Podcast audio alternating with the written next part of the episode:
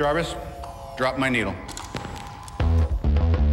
Hello, this is the hardcore legend Mick Foley, and if you are interested in listening to idiots, you came to the right place. Have a nice day. That's an attention getter. He's a very strange young man. He's an idiot.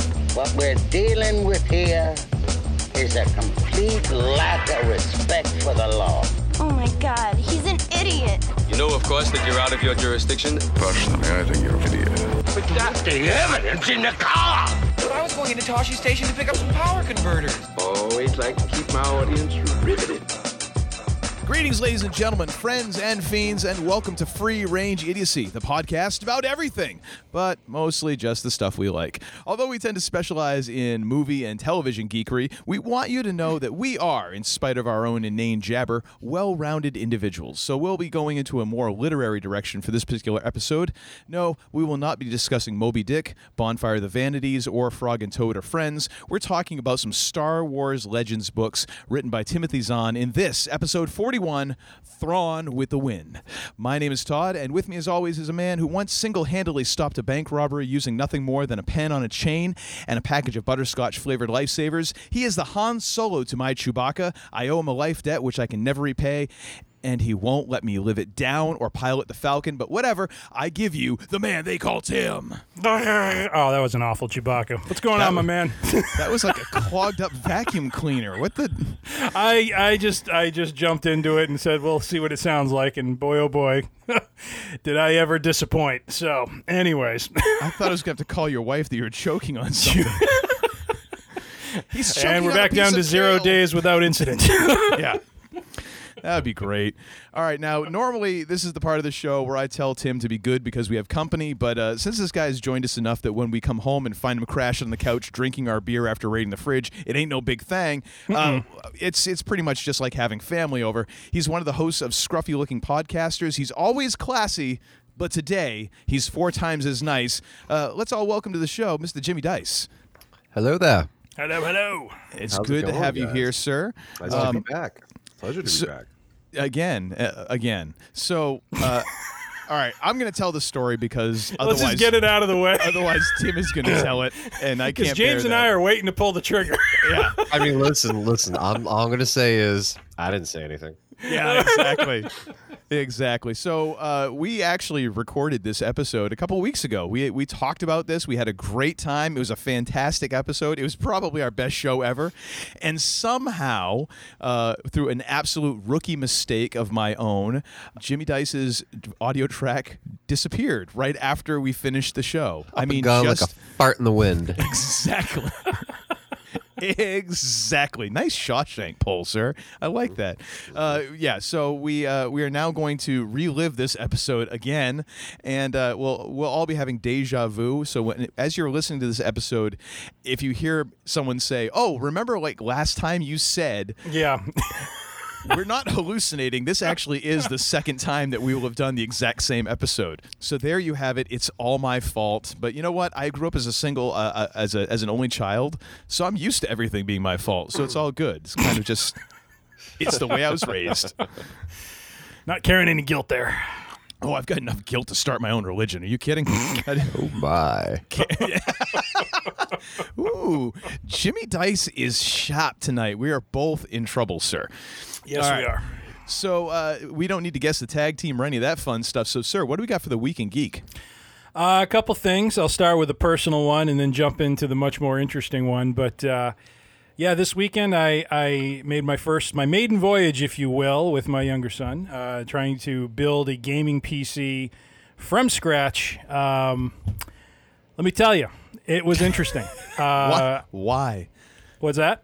Why? Why did? Why would you do that? Well, it because it was kind of a, um, a constructive way to uh, jump into the whole video game thing. Um, he he was getting interested in, you know, kind of the uh, kind of the beefed up hardware, if you will, that goes with with gaming, and uh, we were we were looking at some options and decided, hey, it'd be kind of fun to you know, little father son build build a PC sort of thing.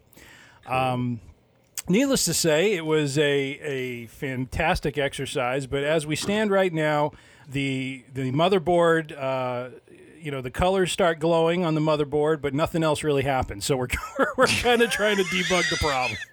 but but we got her all wired up, and it looked really impressive. And then we hit the power switch, and it was like, oh boy. Just let the magic dust out. I think so. So uh, You're basically like Clark Griswold with his exterior Christmas lights. Bas- that what I'm? basically, basically, and you know, I I foolishly. You know, I, I stepped back after that happened last night, and I said to myself, "Okay, I'm an engineer by trade. Why on earth did I wire everything up first? Why did I not start with you know make sure this works and then make sure this works?" So, um, so yeah, it's it, it was it, it was a uh, experience, but one where we're learning, and uh, I'm looking forward to uh, seeing what this bad boy's going to do once we get it put together. So. Cool, man. So little Nice. little little leap there for for myself. Uh, never having really done it. Um, so a little little goofiness there. well, good for Um, you. Good and for you being then- a good parent. After all of our kvetching last week about how there was no Mando trailer, Yeah, don't you love how they did that? guess what happened? we got a Mando trailer. After I specifically said they're not going to give us a Mando trailer, they gave us a Mando trailer of like 48 hours later. Oh yeah, oh yeah. So uh, yeah, so overall, I, I I would say go around the horn, but uh, gents, I, I, I think all around it was it definitely whet the appetite and uh, definitely had some some pretty funny stuff going on, at least in one one particular scene. But I, what were your I, thoughts? I love it. I, I don't have much else to say. I, I defer to James on this one. This is the way. Me, um, You're the Star good. Wars expert. that was fine. Oh no! It, it, it, well, it, Wow, It that was- chilled real quick. yeah, it was like, what do, what do you want? What do you want for nothing? I, I'm done with this toy. I want a new one. well, I was actually in the camp of don't give me a trailer at this point. I mean, uh, four weeks away from debuting the season, and they haven't released any. They released some photos, whoop de doo, but we got to see how uh, sexy and beautiful Carl Weathers is going to be this season. Oh! and that new like maroon hey, hey, burgundy hey, hey. outfit he's going to be in. Carl is always sexy. I just he looks fantastic. I was so I was ready to go without a trailer and be fine without a trailer. Yeah. And then the trailer appeared. And I was very hesitant. Of course I'm gonna watch it. Are you kidding? I'm gonna watch it ten million thousand fracking times. But I wasn't I was a little anxious about it because I didn't want them to release anything. Because already mm. these are only, you know, 27 minute episodes.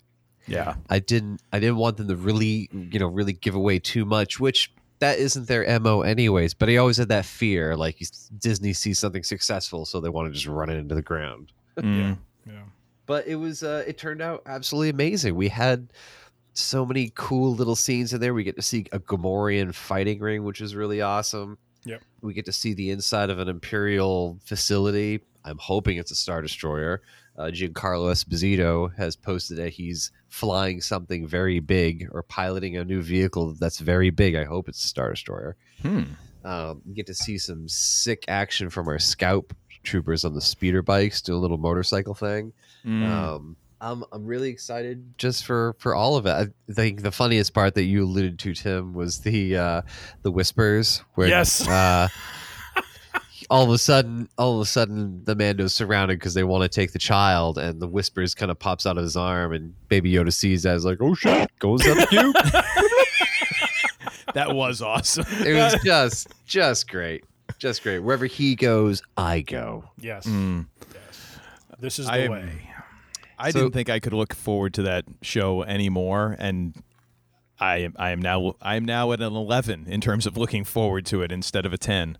And and and I thought for a moment we we did get uh, a, a shot of uh, Ahsoka Tano, uh, but on on re-review, I believe that was Sasha Banks as I don't know who. So yeah, Really? from WWE. So I, I I thought that I thought it was. there there was a hooded individual that looked very much like her, and and I and so I thought that was Rosario Dawson, and then um, I went back and I'm like, ah, it's not.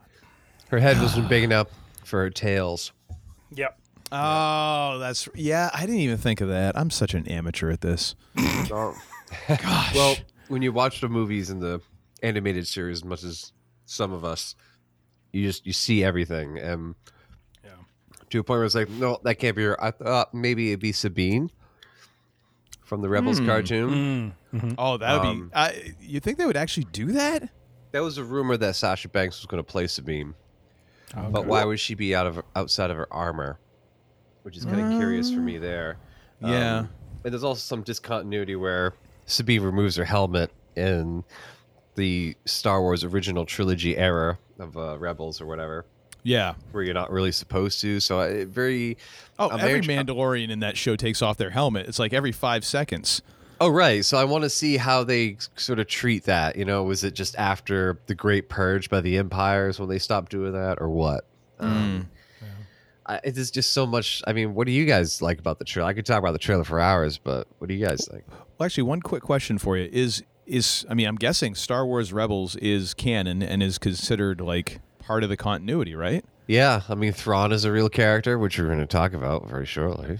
But you know, he's part of the ca- continuity continuity of the new canon. Ezra, basically anything that has been shown on TV is canon, and that is out of the words of George Lucas himself. Ah, yes, the High Priest of Star Wars, Yeah, right. the the Grand Poobah. The High Priest, he's the the high, originator. the high drama queenness of Star Wars. Well, you know, uh, I think that we are, you know. I figured faster, Filoni was more one of the high intense. priests. Yeah, actually, Filoni would be the High Priest. George would be. I mean, what would he? He'd be like the he'd be like the Xenu if, the, if we're taking this in a Scientology route. Yeah. Or wait, no, no, he wouldn't be Xenu because uh, Xenu's uh, made up. Uh, sorry, spoilers for everybody. But uh, you know, he'd be the L. Ron Hubbard. although that's even creepier and weirder. So He would maybe be we ought to Ra s- from Stargate. There we go. Okay, that's much better and less weird. Thank you. Appreciate you rescuing me on that one. I I loved it. I thought it was great. It it act. I didn't. I've I've been looking forward to this because again, there's just not a whole lot of stuff happening right now, especially with having all the summer movies taken away. That I'm like, I want to see this and this and this and this, and then eh, so much for all that. Yeah. Yeah. So this was like the next thing that I was really looking forward to. And like I said, I didn't think I could look forward to it anymore. And then you show me stuff, and you show me like Baby Yoda show closing the top of the the carriage thing and all that. I'm like, all right, I actually do want this more now. I didn't think I could, but I do. And, And now you I'm know, and you know that that is like straight up UPPAbaby. Like that's not like Graco or whatever, like you know, brand that everybody has for their childcare equipment. You know, Baby Yoda is in an UPPAbaby stroller, Oh, galactic course. stroller. yeah, I mean. Yeah, I think we saw at least two different ways he's being carried around now by the Yeah. Mandalorian in like a satchel and uh, It's like gosh, the the ergo Yoda, yes, yeah. the jogging Yoda, uh, the Well, yeah, floating I mean, yoga, yoga, I- yoga, I- Yoda. yoga. I did like the beginning where uh, it looks like the Razor Crest is not in, not doing so hot. Uh, yeah, you zoom in, that cargo bay door is open, so It's, it's open and it's sputtering, so, so something went down. Now the funny thing is, is that like the cliffhanger going into season three, and we wait all the way through all of these episodes, and that's that's like the last shot of season two. Wouldn't that just be like a kick in the pants? That that's the beginning of the of the season two trailer, and it's actually like the last shot of the last show of season two. That would be that would be cool. I mean, it depends. The the anxiety build up where the anticipation would have to be where he's going or where he's perceived to be going. So would Yeah. that be Yoda's home planet? Because that's been reiterated in the trailers. Like you got to bring this thing to its home world, even though it's like, wait, Jedi sorcerers. So hmm. clearly referencing Yoda. I'll say Yeah. Yoda Prime.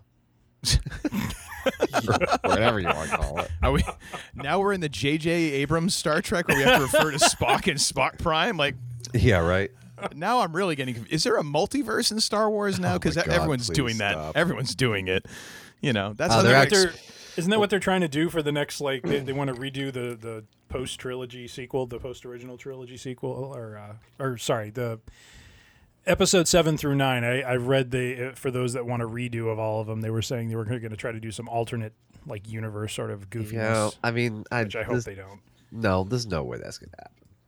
It's too late. It's know. it's set. It's maybe maybe when we're all like dead and gone, and someone needs to revitalize this old shoe again, you know. But That's uh, maybe that's how they're going to explain that Boba Fett's in there. He fell into the into the pit there, and that was actually taking him into another universe, a multiverse. a multiverse. I'm telling you you. Doctor mean- Strange is down there, like a Benedict Cumberbatch. Quick nod, and then. I mean, it is another Disney property. I'm just saying. Oh, well, boy. in the Star Wars Legends novel, um, The Mandalorian, I think it's the Bounty Hunter trilogy. It takes place. I love the fact that I can tell that J- that J- that Jimmy is turning around to his bookcase and is looking As for the literally what I'm doing book. right now. the book title is the first of the trilogy, uh, The Mandalorian Armor, and he is discovered by Dengar, who we see very briefly in Empire Strikes Back, who's ra- all mummified or whatever. Yes. Hmm. Not mummified, but he's wrapped in basically toilet paper. He looks like a bum. he's there on Tatooine with his girlfriend. I forgot her name. And They see the Sarlacc been all blown out. And They find Boba, Boba, and he's alive because he basically is like, "Oh, I ain't, I ain't dying this way," and uses every weapon he has just basically to blow himself out of there. Well, he did have that like rocket on the on his jetpack. That was like you know the cool thing when you had the action figure, you could shoot that. I mean, wouldn't that? I mean, that can't taste good. So, Well, I would guess not. I mean, that'll give you some serious gas. Mm-hmm. Time for a few fart jokes. Wah, wah, wah. All right. So I, I think it's pretty safe to say we've got three thumbs up on the Mando trailer here. Oh yeah. oh, huge, huge, Yeah, bigly. bigly. It's huge. This huge. is the way. This, is, the way. Oh man! So anything else for the week in geek, or are we going to crash right into our, our main topic for the evening? Uh, I think we could uh, proceed into the main topic. All right. So With caution. this kind of started out with uh, well, you two had definitely read these books before, and we had referred to this in a prior episode, and I had talked about. I think I read one of these books back in college because that's how dedicated of a student I was. I probably should have been studying something, and instead I was reading a Star Wars book. And uh, I decided to actually get into and read these, and then thought, hey, we thought, well, we can we can now now we can talk about these, and then we did, and now we're talking about them again. So. Um, I just wanted to make sure I undercut that one before any of you got to it there. Part deux. That's that's the that's the last time I'll do that. So, uh, I mean, overall, I, I mean, we don't need to talk about these overall because I mean they're they're Star Wars books and we're all geeks and and we love this stuff. So let's let's dive right into uh, kind of just what we like, what we don't like, and and all the other fun detritus that is involved in these. So, what did y'all like about the Thrawn trilogy? Could, could could I throw one other little bit of context in there? Oh yes, please. Oh yeah, Um, t- context would probably be important. Well, it, so well, j- just about, and and James can probably uh, jump in with with some deeper history than what I have. But from from what I understand, when these books first came out, this was just kind of an attempt to breathe some life back into. I mean, it wasn't even known as like the Star Wars universe. I think when this happened, but it was, Oh, it was an attempt to to breathe Yeah. some life back into it after it had been, I think, is like six seven years, you know, since Return of the Jedi and and Timothy Zahn. Um, I don't know the entire story behind him getting pulled into it, but but the the impactfulness of of these books, as we'll get into, you know, was was was really quite stark. I mean, it it really, in a lot of ways, regenerated interest in the franchise, and he was able to do it, um, as we'll get into in a moment, through creating some pretty compelling characters that t- you know that now have have taken on form in some of the animated shows and uh, and we hope live action at some point. yeah. So But, these uh, were first one was published in what ninety or ninety one, Yeah, I think it was like ninety one. and so all I mean all three of these were published before the prequel trilogy made its debut. I believe, right? Oh yeah. Okay. Yeah, do, do I have the history right there, James? Yeah, pre- prequel trilogy didn't start till '99. Right. Uh, 98 or late 90s or something like that with Phantom Menace. But this, because Dark, um, at the time, Lucasfilm and LucasArts or whomever it was, they were making some vid. They were just starting to think about making video games. Like X, Star Wars X Wing came out in '95. But you had at the same time as Timothy Zahn writing this, there was also the Dark Empire trilogy being written by Dark Horse Comics. Um, which was the reincarnated emperor. And the story of this was very conflicting with Thrawn because you can't have just two baddies trying to reunite the galaxy and take everything over again. So, Heir of the Empire comes first, and then the Dark Empire reincarnated young emperor turns Luke to his apprentice comes afterwards. Nice. Hmm. So did they now I've I've heard a couple of people have comment on this and I've been always too lazy to look it up but wasn't there some sort of like didn't they start kind of corralling all these authors and and kind of standardize some of this at a certain point was there some sort of agreement in terms of like okay here are the characters here's here's how things are going to lay out and and and putting it all into some kind of order or did that just kind of happen afterwards um there was some general from what I understand, there was some general coordination on it initially, but once the Heir to the Throne trilogy came out and uh, the the the early 90s when there was a really big push to get new Star Wars content out there, that's when Lucas uh, everybody kind of brought in together. Was it Bantam Books or who's it? Uh, yeah, Bantam Spectra. They were the publisher back then. It's not. It wasn't Del Rey like it is today. Brought everybody together. It's like we're coming up with a general story of how it's all going to go through. You guys are going to come to us with what kind of story you want to pitch, and we'll basically give you the blessing. Like you can't mess with the characters. You can't change things around. Like you can't undo Leia and Luke being his brother and sister. You know what I mean? Like mm. they wanted to make sure that whatever came out didn't completely disrupt at the time canon. Yeah. Yeah. And then all of this is no longer canon. and then yeah, Ah, the Disney bought it, and then, then it just doesn't matter anymore. So who gives a crap? And and and no one's angry about this whatsoever. Everyone just kind of rolled with it and did, "Oh, that's fine." I mean, I think the, a lot of the new stuff that came out. I mean, they brought Thrawn back as a character, and Timothy Zahn is writing for him and about him again, which is just completely re- reinvigorated the Thrawn contingent of the Star Wars base.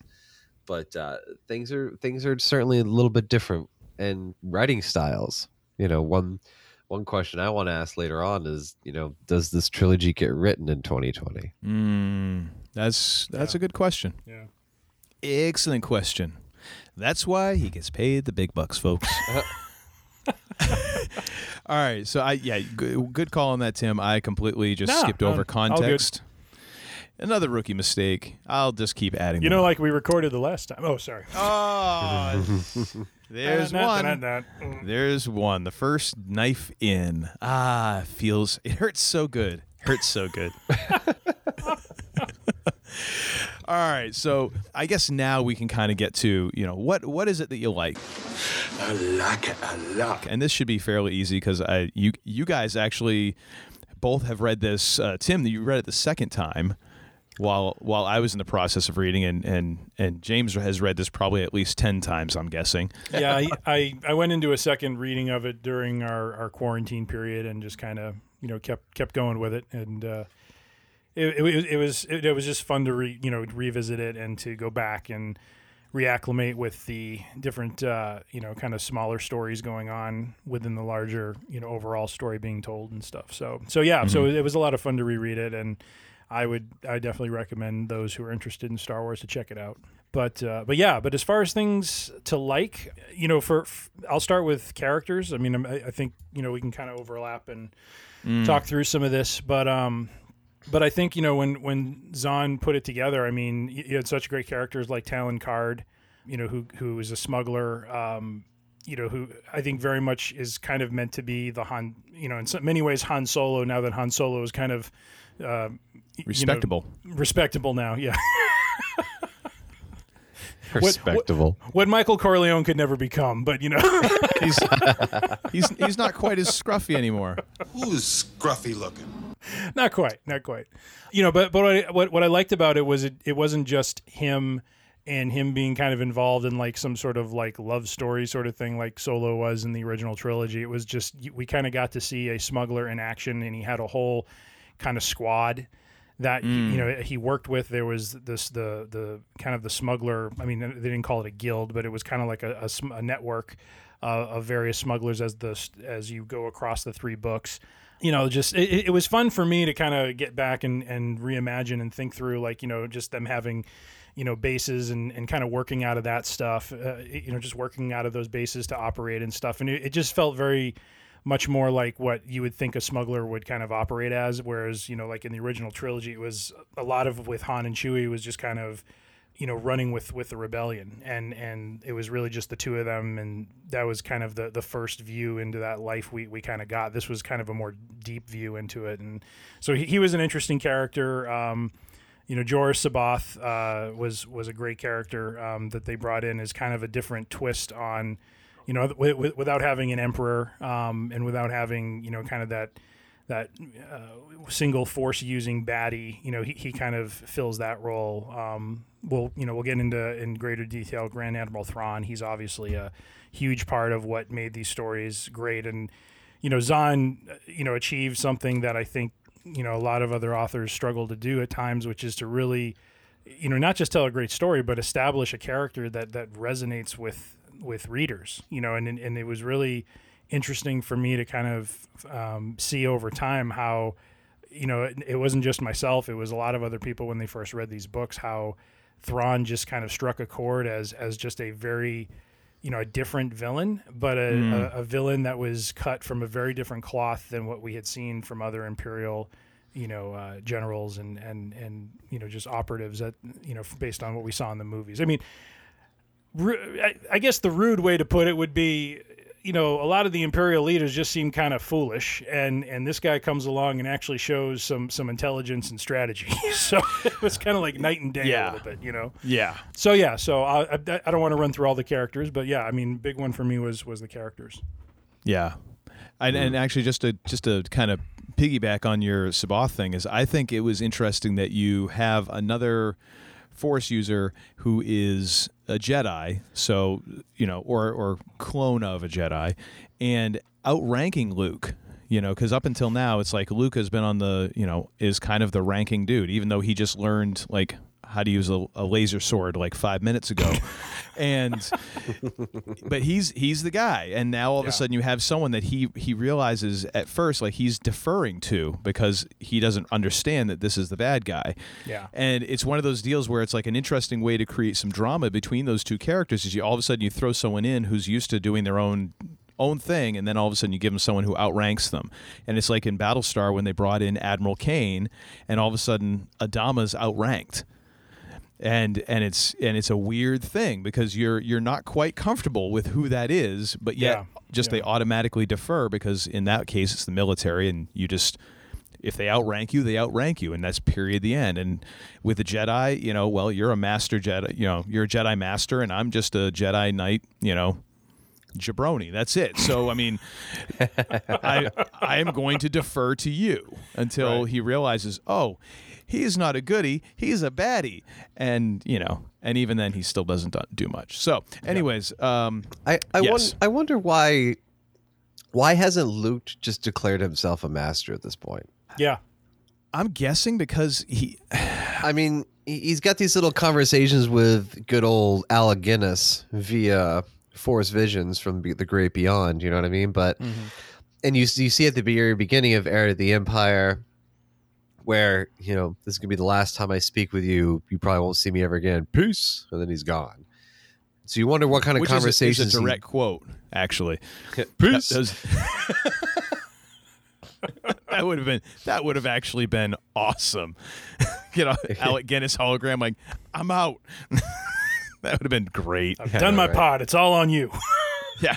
Listen, this has been exhaustive enough trying to lead you around by the nose time and time again. I'm going to take my cup of Yorkshire Gold and just get out. but uh, you you you wonder, you know, why hasn't Luke just sort of progressed himself? He's the last Jedi Knight in the galaxy as far as he knows. Mm-hmm. And from the perspective of the reader at this point in time, he is.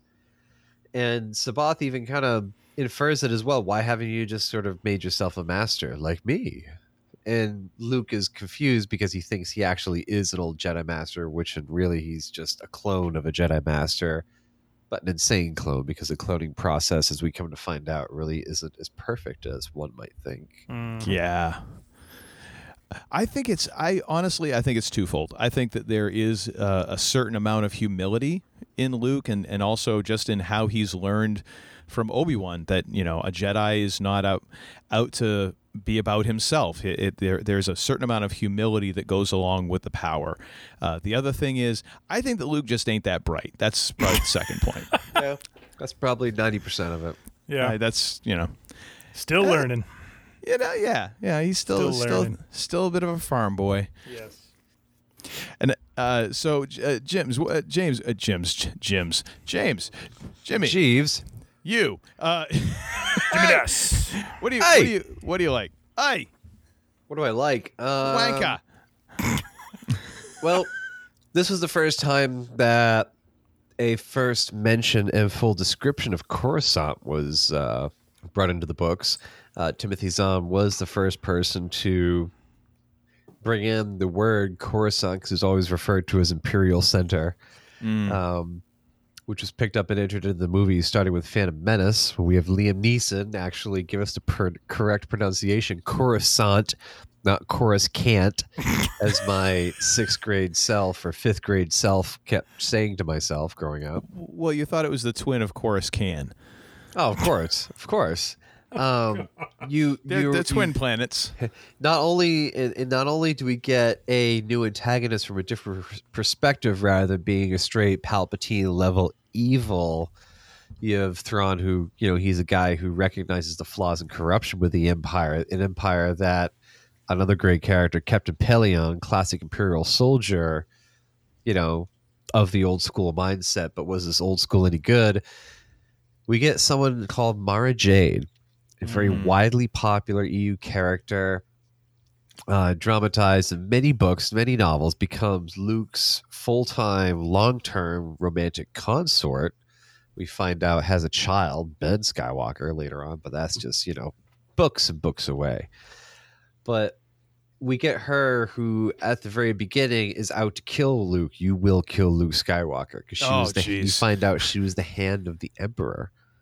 Um, basically, the Emperor's private assassin who could carry the will and word of the Emperor with her. Hmm. And you find out that she was at Jabba's palace during the events of Return of the Jedi and couldn't convince Jabba to let him kill her or let her kill him.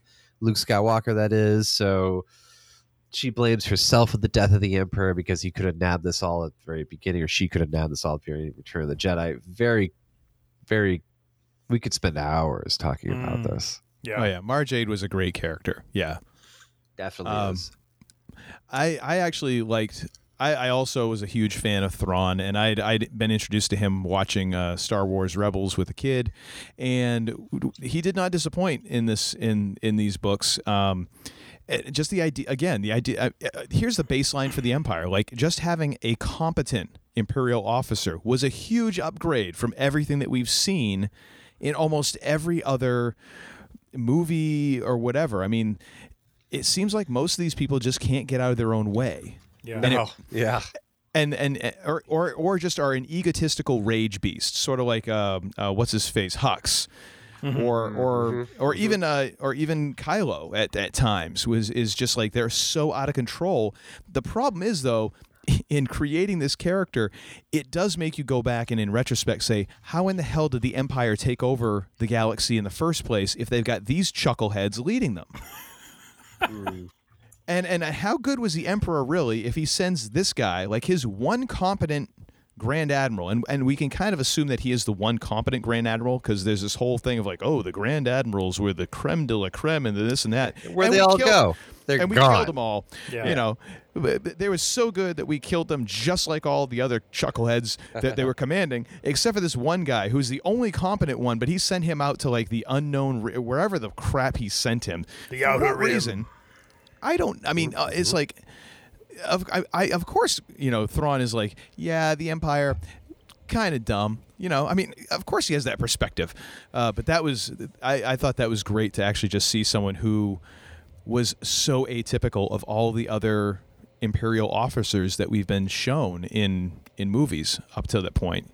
Yeah, and and you know, I, I, thinking about the original trilogy, I mean, a lot of you know, a lot of what we saw from the Empire was a lot of arrogance, um, greed, you know, from within, you know, and and and just e- and even between the officers, just just this idea of of you know, kind of sniping their way up to the top. You know, Endless how, how competition.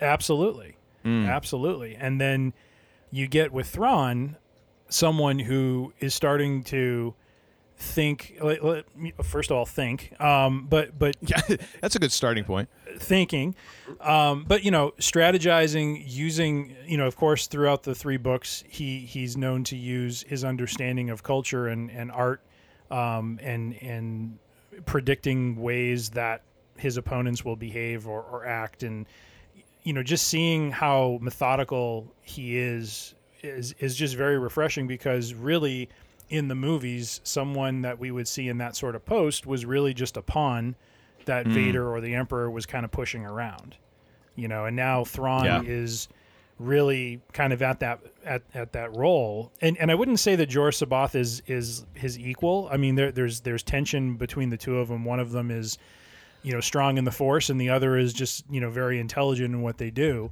um, but they're they're just a like you said they're atypical from what we're used to seeing and Mm. and and you see with Thrawn too and we talked about this before how there, there's a couple instances in the books where crew members um, screw up one was a Mm. screw up of foolishness and the other was a screw up of trying to do something to stop Innovative. yeah, thank you. Innovative. You know, so, something to, to to stop Luke from escaping them and, and trying something, and you see how he deals with that. Where on the one hand he you know he punishes the foolishness, but he rewards the innovation, even though it led to a failure, um, and how that builds loyalty, um, you know, with, with his crew and that sort of thing. So. So a, a very fascinating, you know, character uh, as as you know, book one and two get rolling. And that's the difference between the Emperor's way, Invader's way, and the New Way. Um, you know, you have these two mindsets, which um, you know, you, you have that you can either fix it or you can grow and innovate.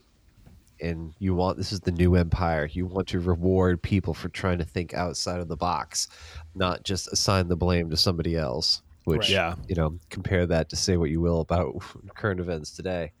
Um, but you need to reward innovation, and that's what Thrawn does. Yeah. Yeah. It's, it's, it's pretty awesome. And what's kind of ironic with that is the, the way you describe that though is is really how the rebellion ran, right? I mean, Yeah. they had to be innovative. They had to be, you know, thinking outside of the realm of what they had and what they, you know, if, if they had all the resources, what they could have done, and using what it is they had, and and and not that Thrawn was ever, you know, duct taping a a solution together, but you did get the sense that he was trying to be very methodical about how he used what he did have, and to to use it in a very clear and effective way, and not to to squander something because it it would you know like I think there's a moment in the book where they could have pummeled you know some group or something like that, and he he chooses to withdraw because it's like it's it's not worth us doing this right now. You know, it's Yeah. like our, our we will have time to show the might of the empire in a different way. And, and he does, and he and throughout the three books, he, he comes. up There, there's some very creative things that he ends up doing that are pretty, you know, pre, you know, pretty interesting. You know, Oh yeah. the Yeah. the the asteroids at Coruscant being one of them. So Yeah, yeah. uh, He's he's very much a poker player, uh, and, a, and a very smart poker player who's who's willing to get his money out when he he knows that it's it's already lost. Like, you know, uh, well, I've I'm I'm not going to win, so I'm not going to throw good money after bad. I'm just going to fold. And there's a couple times that that happens, and you know, and Pellaeon is very much like you know, waiting. Uh, basically, Pellaeon is always waiting to get chewed out, yelled at, or like just killed. That's that's kind of his role in the entire in the entire series. He's he is all the time just kind of illustrating what it was like in the old Empire and reminding people that oh, Thrawn isn't going to do it that way. Yeah. Yeah. You know, he's This not going to the just way. yeah, he's just not.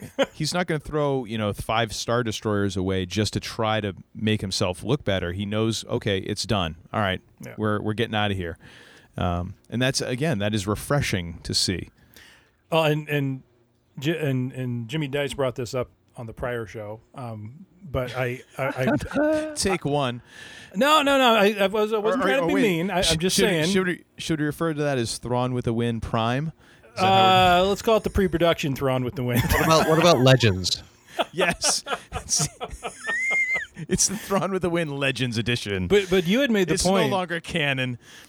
But but you had made the point, James, that and and I had never thought of this, and and, and I really like this point is uh, about how the perspective we get of Thrawn is really from Pellaeon's point of view, um, and and we never really get kind of a first person of Thrawn. It's always Thrawn and Pellaeon having these conversations, and Right. and and the character of Thrawn then unfolds as they have these conversations.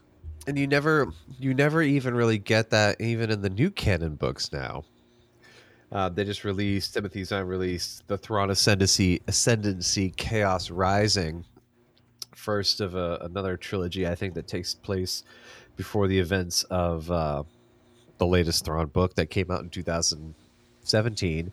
But you never get his perspective.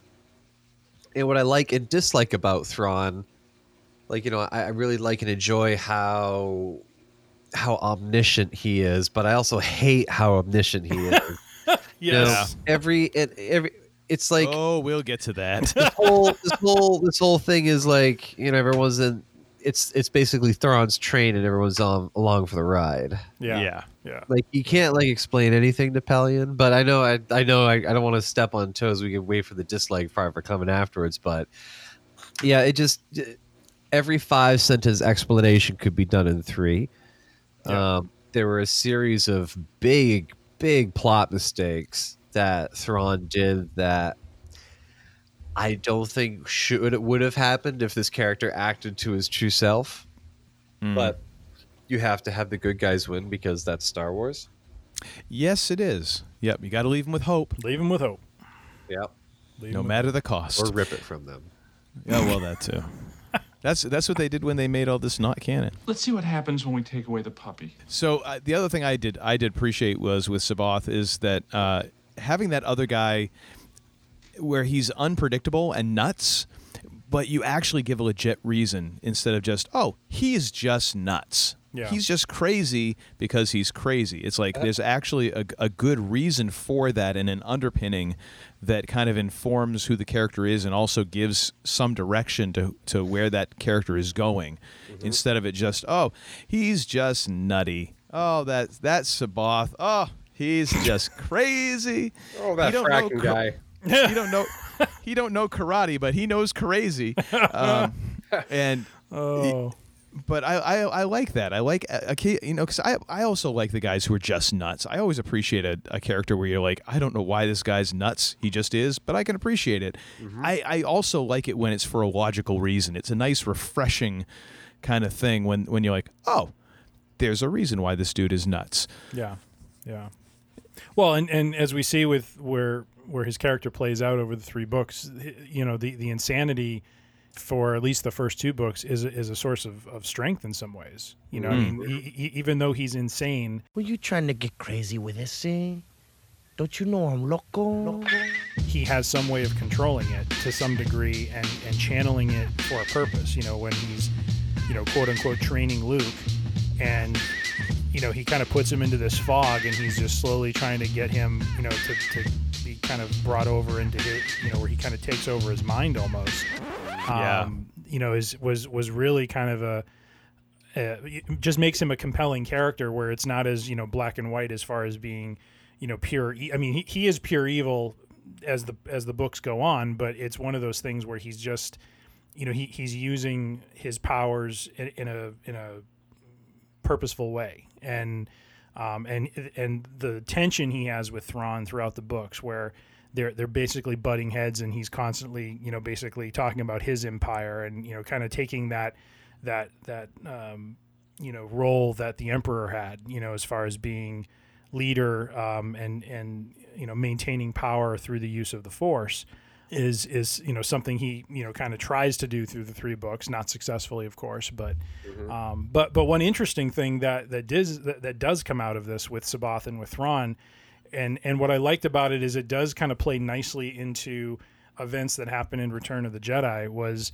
this idea that the Empire, you know, Thrawn is kind of calling back to one of the Emperor's strengths of y- having the Force be a source of coordination um, for the Empire. That that by using C'baoth, he can have him help coordinate attacks and and you know bring some coherency to what the Empire is doing that the rebels don't have. Yeah, that is uh, battle meditation that you're referring to. Aha. And and that is not the that is the first time that that is referenced in I'll say classic canon, but it also comes up again in Knights of the Old Republic. Uh, Where it's Ah. mentioned, where battle meditation in the old Jedi Order and their battle against the Mandalorians and the Sith Empire was actually a thing where it would basically be a coordinator within like a group of ships or something like that to try to like reinforce an area of just just keeping morale on the battlefield and people focused like focus on your objectives it's okay we got your back or no no this isn't working out everybody like kind of generally fall back here without just going into complete disarray and dysfunction Right. and that's what Thrawn claimed that the Emperor had the ability to control over the entire empire, which I found was a little hard to believe, but okay, for the sake of narrative, we'll roll with it. um, he needed a he needed a Jedi. He needed uh, this tool, but this tool came with this crazy man wielding it. You know, where he just needed to have this this tool that this this axe that this dude had. Well, the the axe comes with C'baoth because the axe is his arm. You know what I mean? Yeah. Um, This is my boomstick. and whether or not whether or not he wanted to, you know, cared whether he was Sith, Jedi, crazy, whatever remains to be seen. But it seems to be that Thrawn is not coming from the uh, subjugation standpoint is completely evil, but just as like I need this as a tool to bring order. Yes. Yeah. Yeah. I actually kind of I don't I'd have to disagree a little that that C'baoth is is like completely evil. I think in in the in the classic you know best villains they're the ones who think that they are right. You know, they think they're and and some of C'baoth's reasoning kind of is like well, I mean, I could see where where that person would think that they were right. I mean, here's a Jedi Master, well, Jedi Master clone, who looks at everybody else as less than because, well, I'm a Jedi. I can do all these things. I can control this. I can control you. I can do all of these things, and you can't. Therefore, I must be superior. And granted, I mean, that's definitely not, you know, that's a quirk in the cloning, it seems like, or maybe it was something that carried over from the original C'baoth. I mean, maybe the the the, the original guy was a flawed human, was a flawed person, Hmm. uh, being, whatever, Yeah. uh, and and and had this in his personality and just got magnified by by being a clone. But I don't think it's classically evil in that he's like, haha, I'm gonna get everybody. He's like, no, this is the way I'm gonna do it because he sees that as like, and this is how, you know, this is power and this is. You know, even though he is talking about power, so that does definitely put him on the bad end of the spectrum. But I, I, I don't see it as just clearly good and bad. He's like, he does have a moral compass. It's just completely skewed. Yeah. But he feels like he is following that moral compass and that he is in the right. You know? Does that make any sense? No, it, dude, it totally does. And to support one of your theories about C'baoth's sort of unrelenting ambition is that in the book Timothy Zahn wrote Outbound Flight, this is published by Del Rey, not Bantam, but this was in the year of our Lord. Let's see. Again, going to the bookshelf. Hey, it's exactly what I did is just go to this bookshelf. Where is the publishing on this? Oh, wait. Here it is, 2006. Um, 2007, this book came out, and it talks about the outbound flight where the original Master C'baoth is there. He actually meets Thrawn, which makes the connection of how Thrawn was able to know that this guy was a clone right off the back. Is like I saw the first one die. Spoiler alert for those who haven't read the Ah. Outbound Flight. Highly recommend it for some backstory on Thrawn and C'baoth and their connections to the Emperor. But the uh, the the Joruus C'baoth, Master Jedi Master Joruus C'baoth would um, let's just say he would not be made a Jedi Master in 2020. Uh-huh. Based on his performance in this book as a member of the Jedi Council and as a Jedi Master, just not a very model Jedi, we'll say. Very Ah. ambitious, very borderline narcissistic. Uh, Interesting. he's very caste based in his belief Mhm. of if you are a Force user, you are inherently of higher class than everybody else. Ah. So it does kind of fit. Like it was just it just took what was already bent in the dude and just like bent it further. Exactly. And that's why he's even more psycho about it, which one of his big problems that Thrawn did and that you guys mentioned, you know, C'baoth was able to maintain control over that small population on his planet, of Wayland or wherever it was. But on uh, on Mount Tantiss, the Emperor's hidden base, you have Thrawn handing him this like Imperial ground force detachment to defend the base with, knowing full well that C'baoth is probably just going to take control of these dudes and just mess the whole thing up, which inevitably is what happens. Yeah. Yeah, yeah. That was that was a bit of a that was a bit of a misstep, just a little. Yeah, just a that was a big misstep. Like, why would you do that, knowing that this is what's going to happen? Where you don't need C'baoth anymore. You've already obtained what you need to obtain, which is your show of fear and the intent of destruction. People just know it as perceived. Uh, the perceived loss that's ahead of them if Thrawn is in the battle. Like the way that Thrawn uses Delta Source, the hidden organic asset still within the Imperial Palace, which some dude needs to be fired for letting that go on for as long as it did. sabotage. they use that to sabotage Thrawn's really only competition, Admiral Ackbar. So you have Boris Fey'lya, who's playing the political game, being manipulated by Thrawn into trying to take Admiral Ackbar's job, where Admiral Ackbar is really the one qualified and experienced to defend the Republic against Thrawn. He's all tied up in internal political matters, and Thrawn just swoops right in because, as you say, with uh, Coruscant being blockaded by all those asteroids, Coruscant is effectively out of the war. Same was same with Ackbar. Yeah. Um, Mm. So again, Pe- Thrawn is just using tools to further his means. Yeah. And and it's kind of ironic that the rebels now the new republic, they are the ones that end up suffering from those kinds of shenanigans. Evil shenanigans. Whereas we see the empire at least in the first couple books operating in a much different way as we talked about. Almost I, I- I mean I wouldn't dare say it was like you know rebel like because they, they had a lot of resources let, let's be honest you know it's mm-hmm. not it's not like the empire was was was hurting for ships but um Well, I mean, they kind of were. I mean, they they they really they couldn't afford to risk too many star destroyers at any one time. They only you know they had a limited number of those. Yeah, I would say that it, it was, say it was not- just an interesting juxtaposition that you had them being the ones thinking outside of the box, but you had the New Republic, aka Rebels, are were the ones that were kind of weighed down by, you know, all of the politics and, you know, just just greed and you know, especially with Boris. I don't know how to say his name. Boris Failure Uh, is that what it was? Failure. Boris Failure. Failure. Yeah.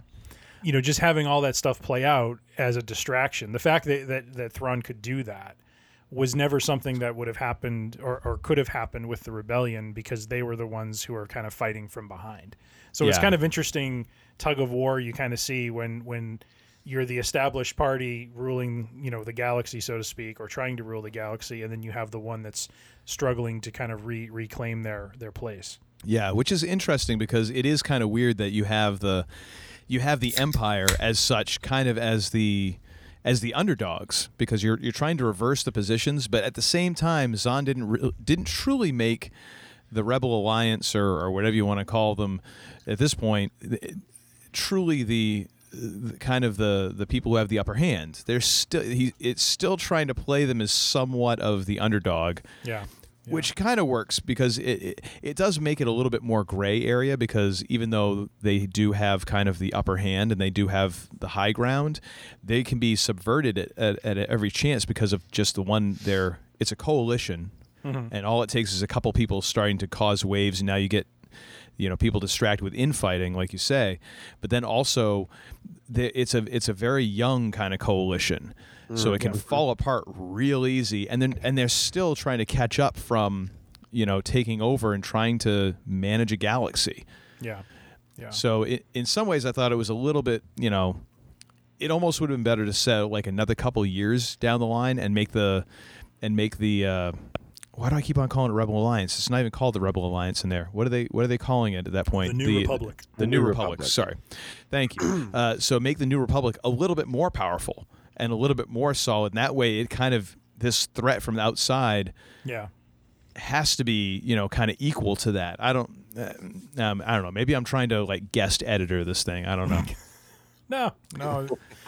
but I, I did like how it was. It was a little bit more gray area within these books, rather than just you know good guys, bad guys. The, the good guys are wearing the white hats, and the bad guys are wearing the black hats. You know.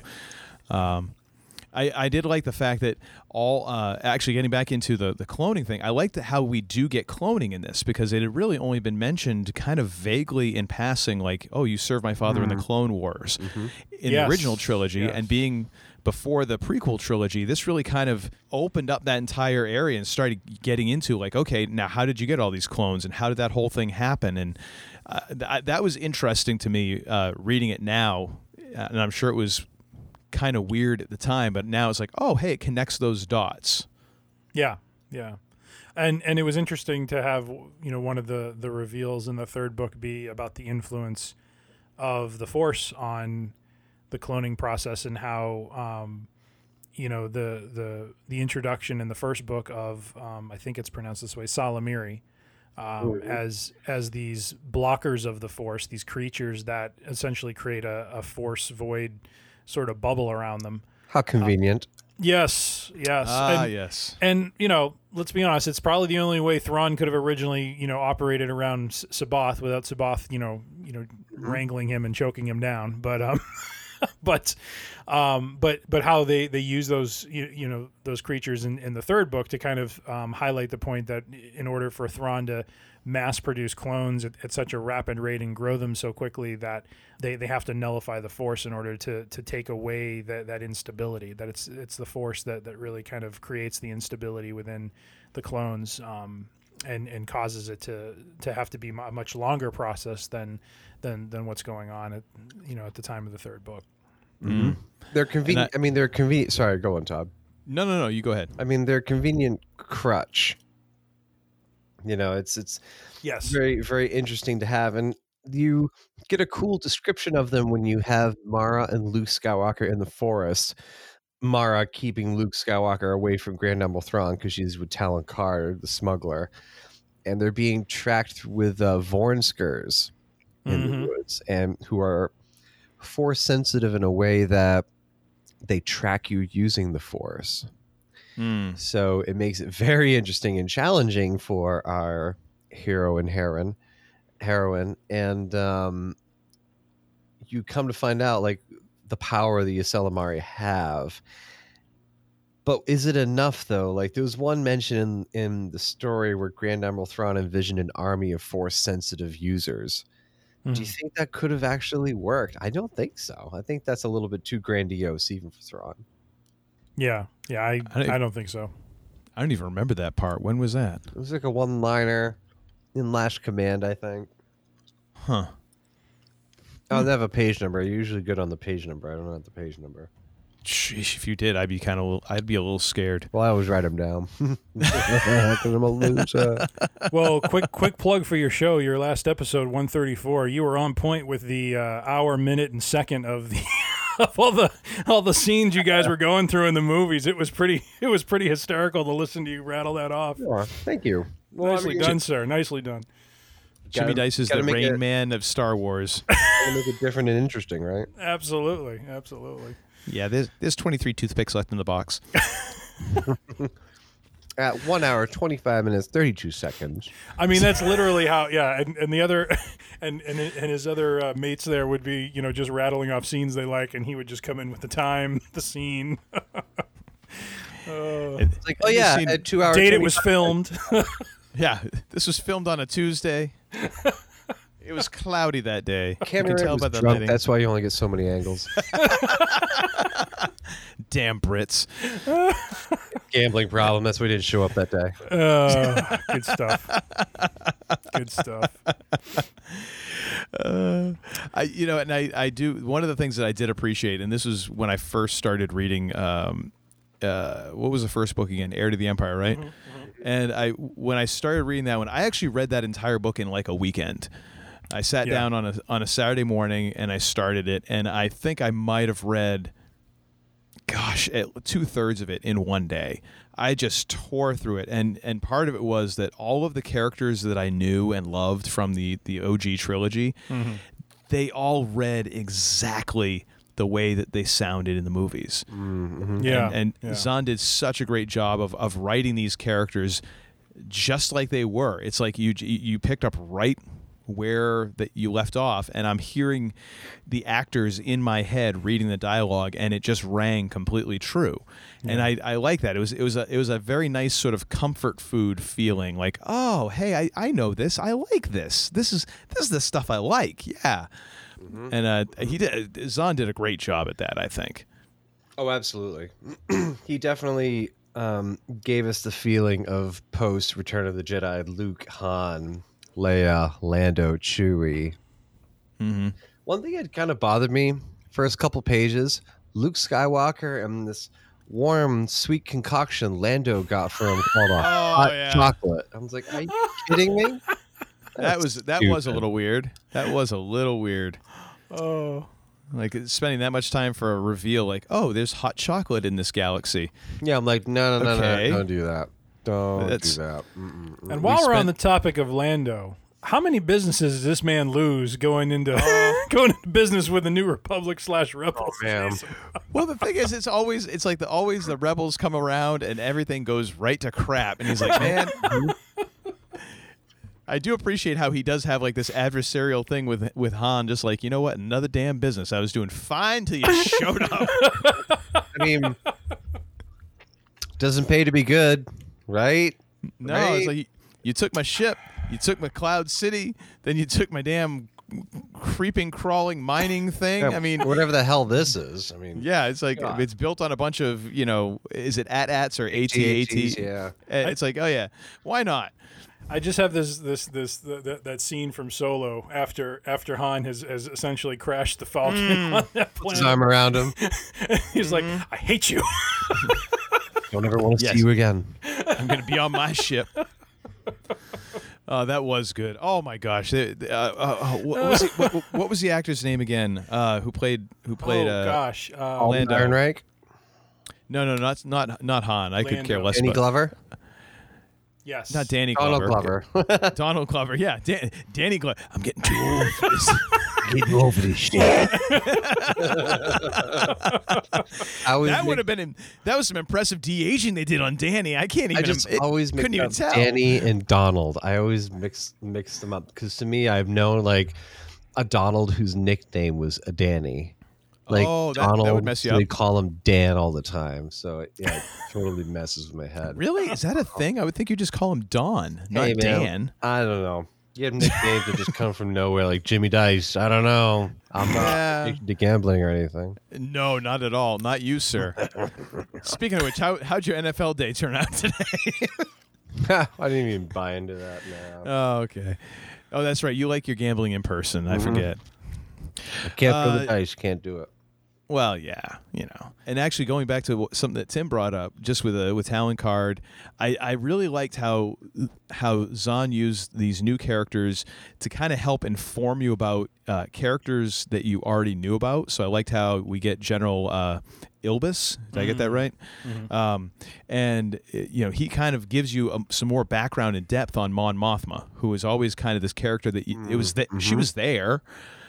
But how much did you really know about her? She was just the lady who talked like this and wore a big white robe and a necklace and things, and you know, it was very proper. and Many you're like, yeah, Bothans died. yeah, she's obviously kind of in charge, but what does she actually do, and who is she? And we, you know, Great through Elvis, you you kind of get some, you get more background on Mon Mothma. And it kind of fills out the character, and makes her actually feel like an actual character now, and not just like, oh, well, someone's got to be in charge, her.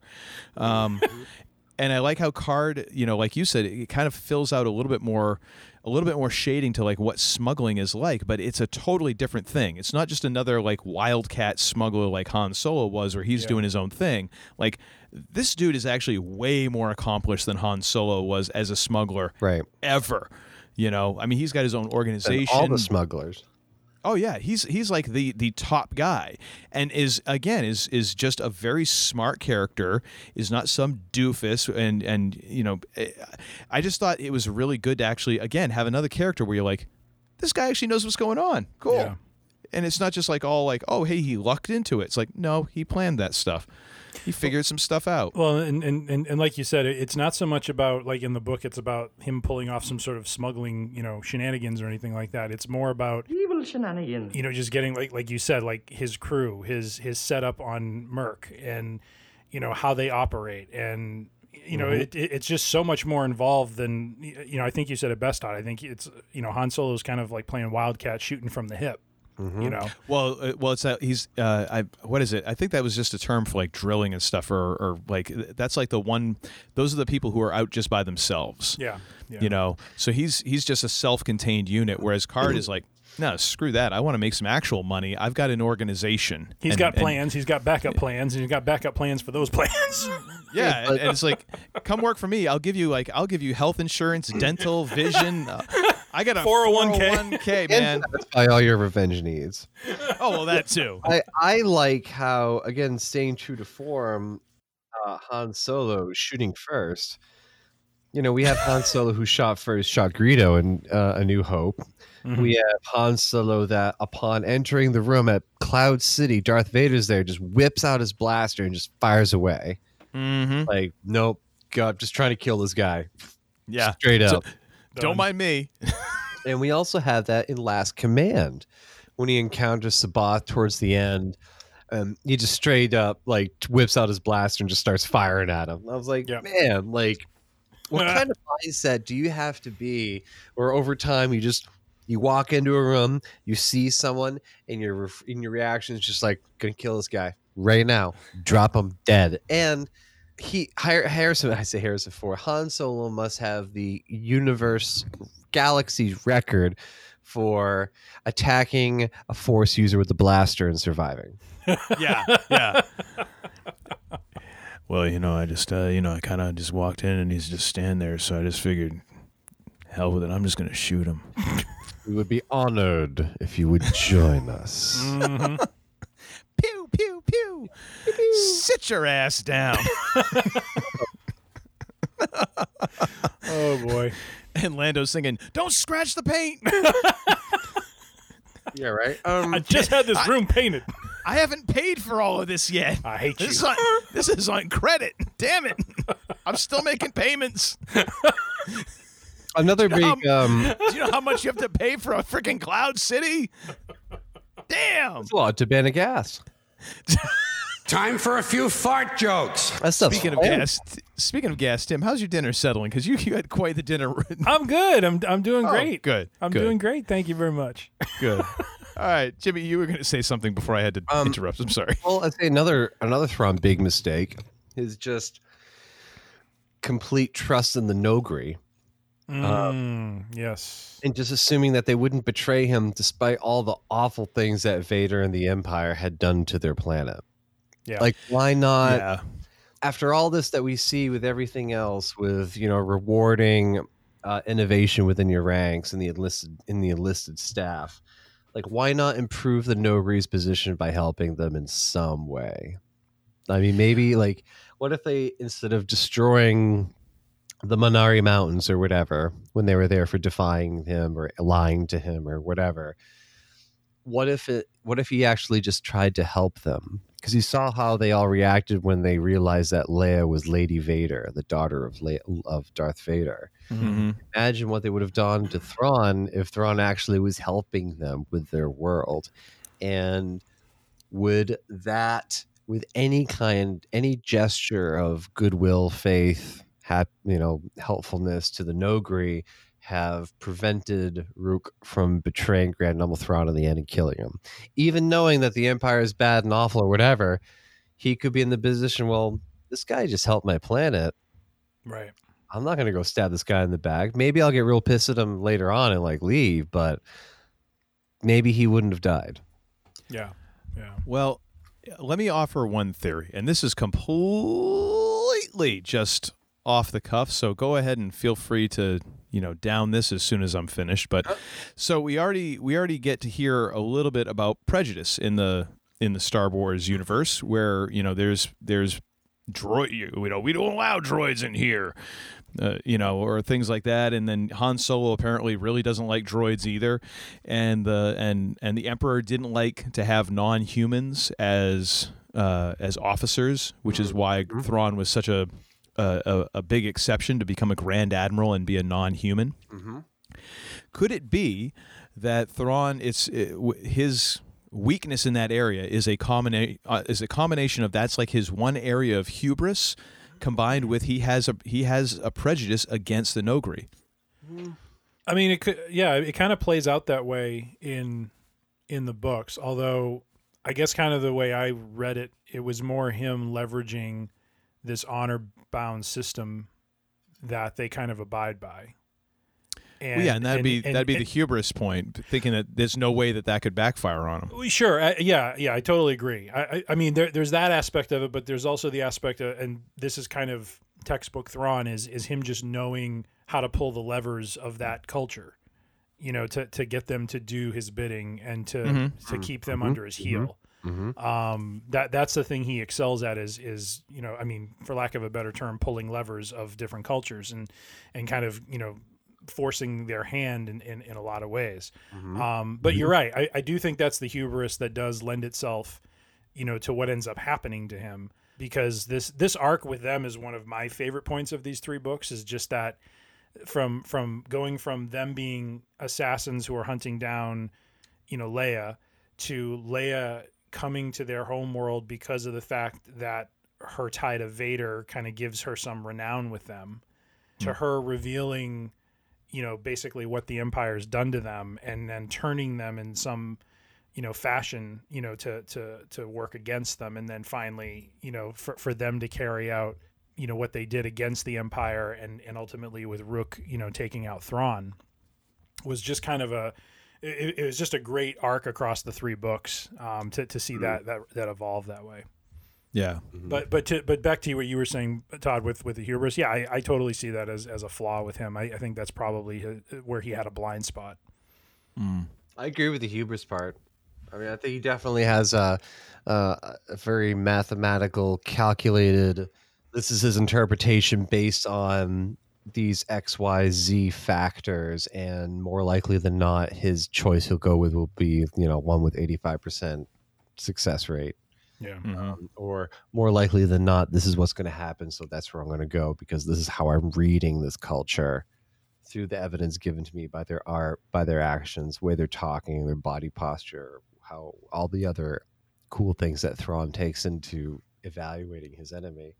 But also at the same time, he can be dubiously deceived with Cabraca, I think Cabrak or whoever his name was, the one who Yeah. discovered Lady Vader, gone for one month mm.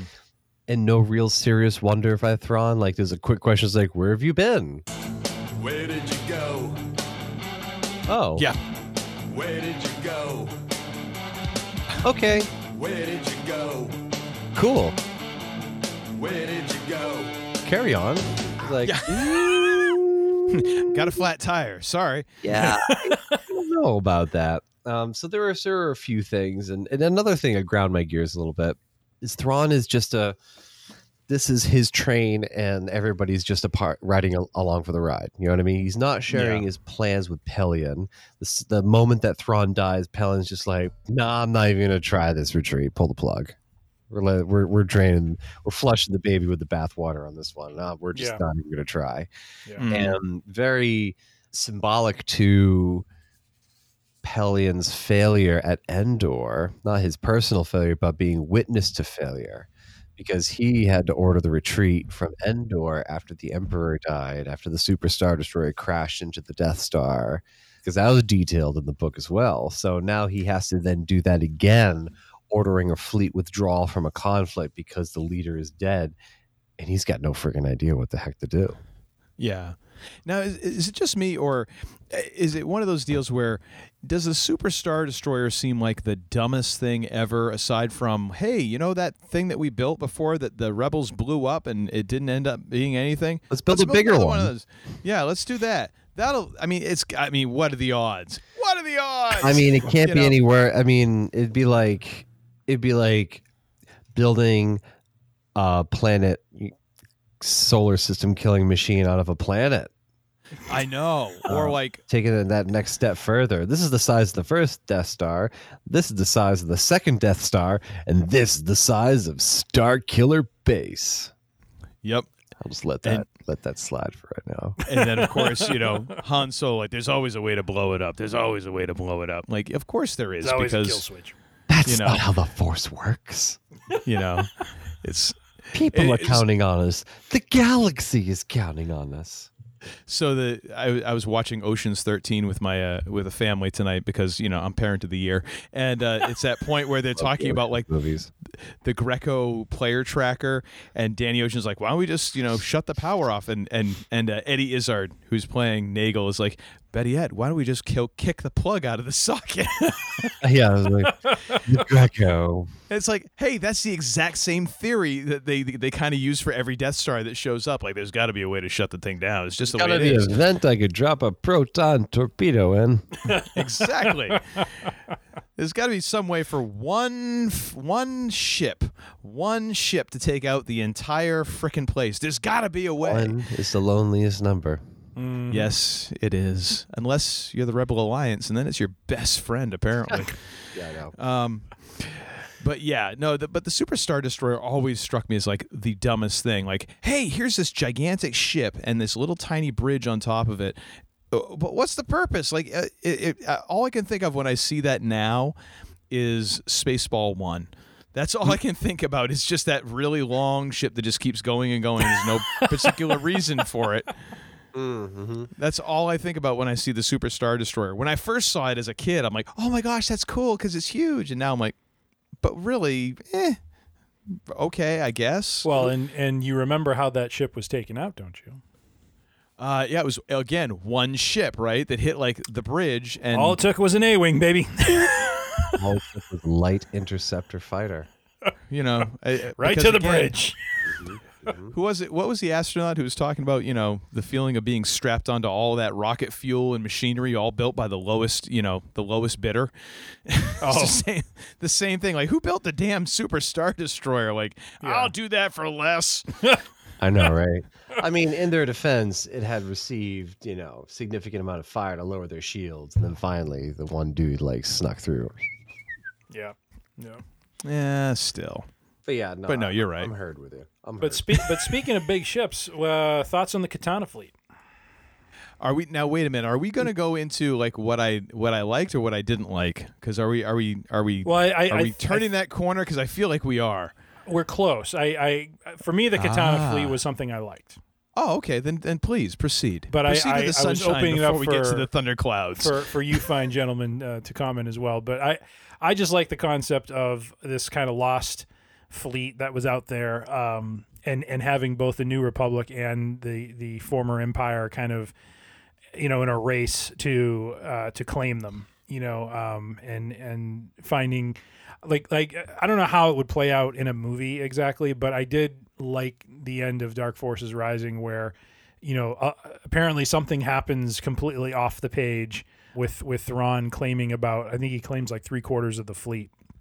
And, and Mhm. how many of them are there? Is like 280 ships or something like that? Is that what that Uh, is? Or- yeah, several. Yeah, I can't remember the exact it's, it's, it's somewhere in that. It's like in the Yeah. 200 somewhere, but um, but all of these ships are are you know run you know they, they need a full complement of, of people, hence the cloning, and so you know so we find Thrawn you know capturing it after this kind of race to find it. You know Talon Karrde again comes into play as someone who kind of stumbled into uh, you know finding one or or, or finding um, you know where, where the fleet was and you know trying to uh, you know leverage that information to some I degree. could tell by this piece of blue gold cloth that this came Yeah. from the Katana fleet.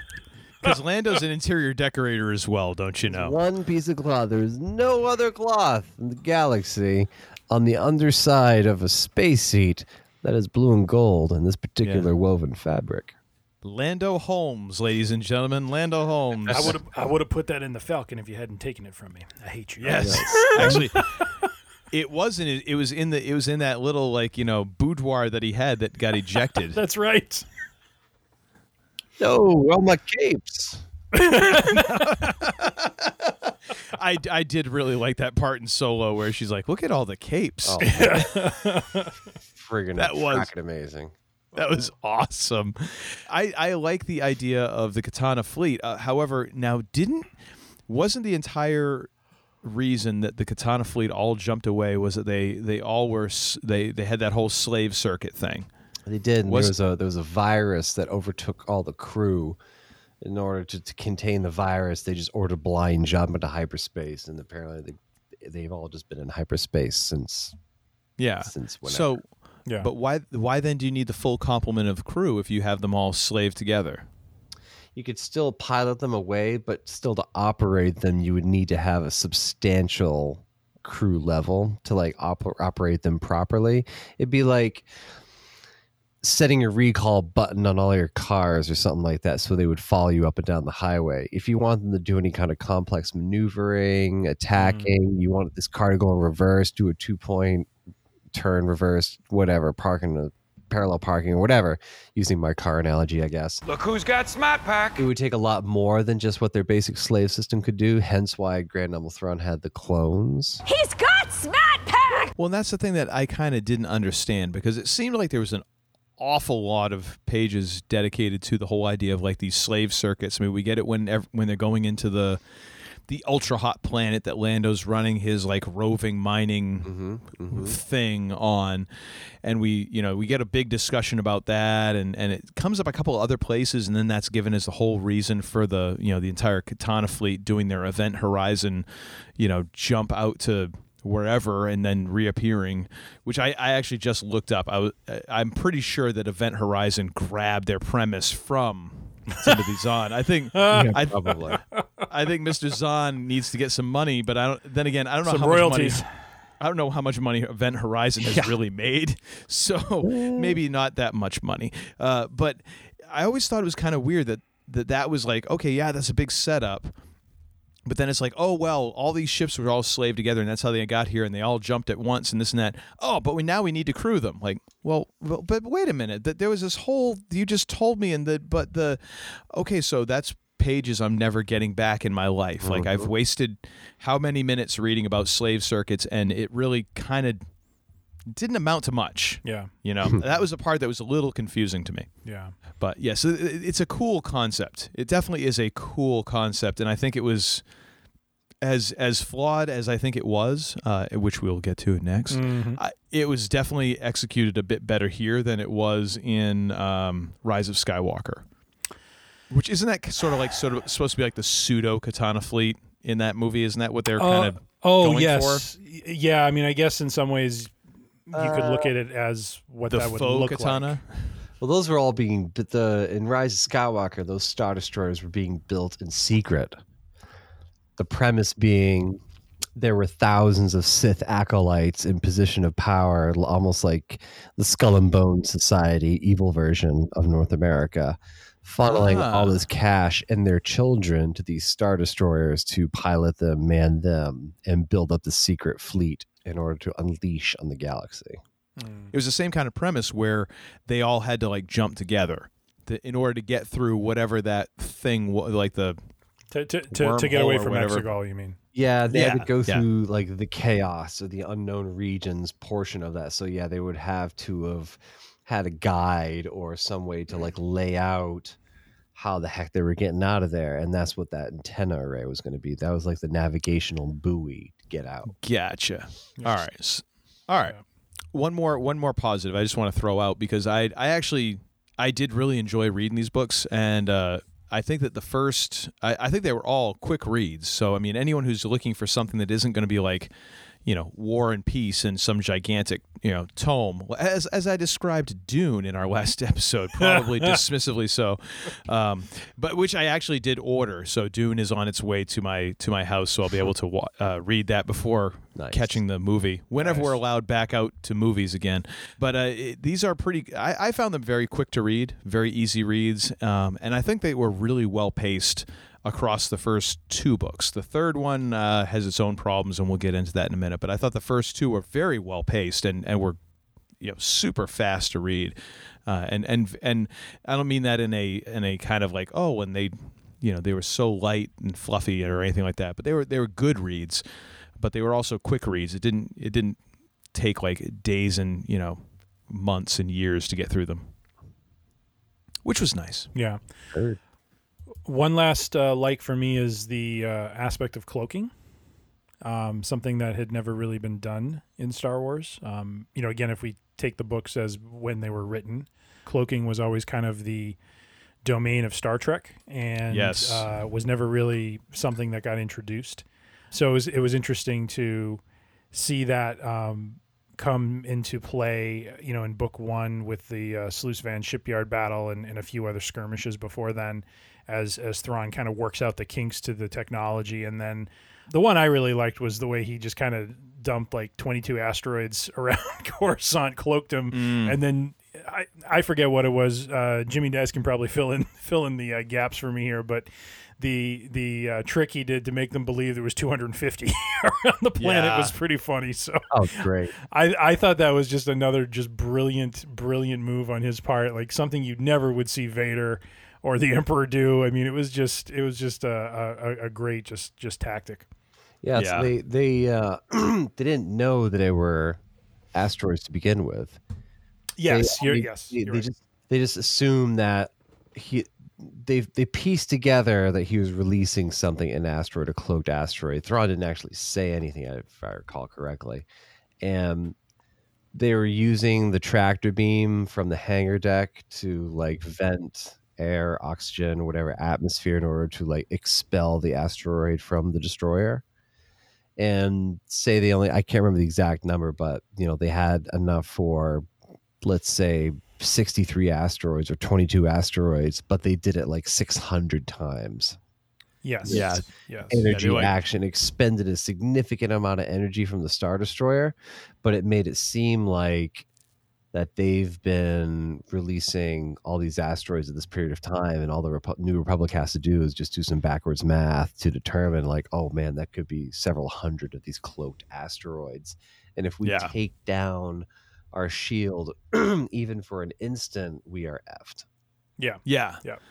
Which was a really elegant, you know, way of taking a planet out instead of just, you know, the way that you know, Vader would have been like, you know, just, you know, well, I mean, it would have been a, you know, like take off and nuke the planet from orbit. It's the only way to be sure. Uh, you know, but it was, it was a very, although it was a very James Bondish sort of solution. Now that I think about it, it is, it is one of those kind of Rube Goldberg device kind of things that you would see out of a James Bond villain. But man, it was cool. It was a very cool way to do it. And and uh, you know when when you look at Star Trek and how they've used it, it's always been in a very direct manner as as a function of a ship.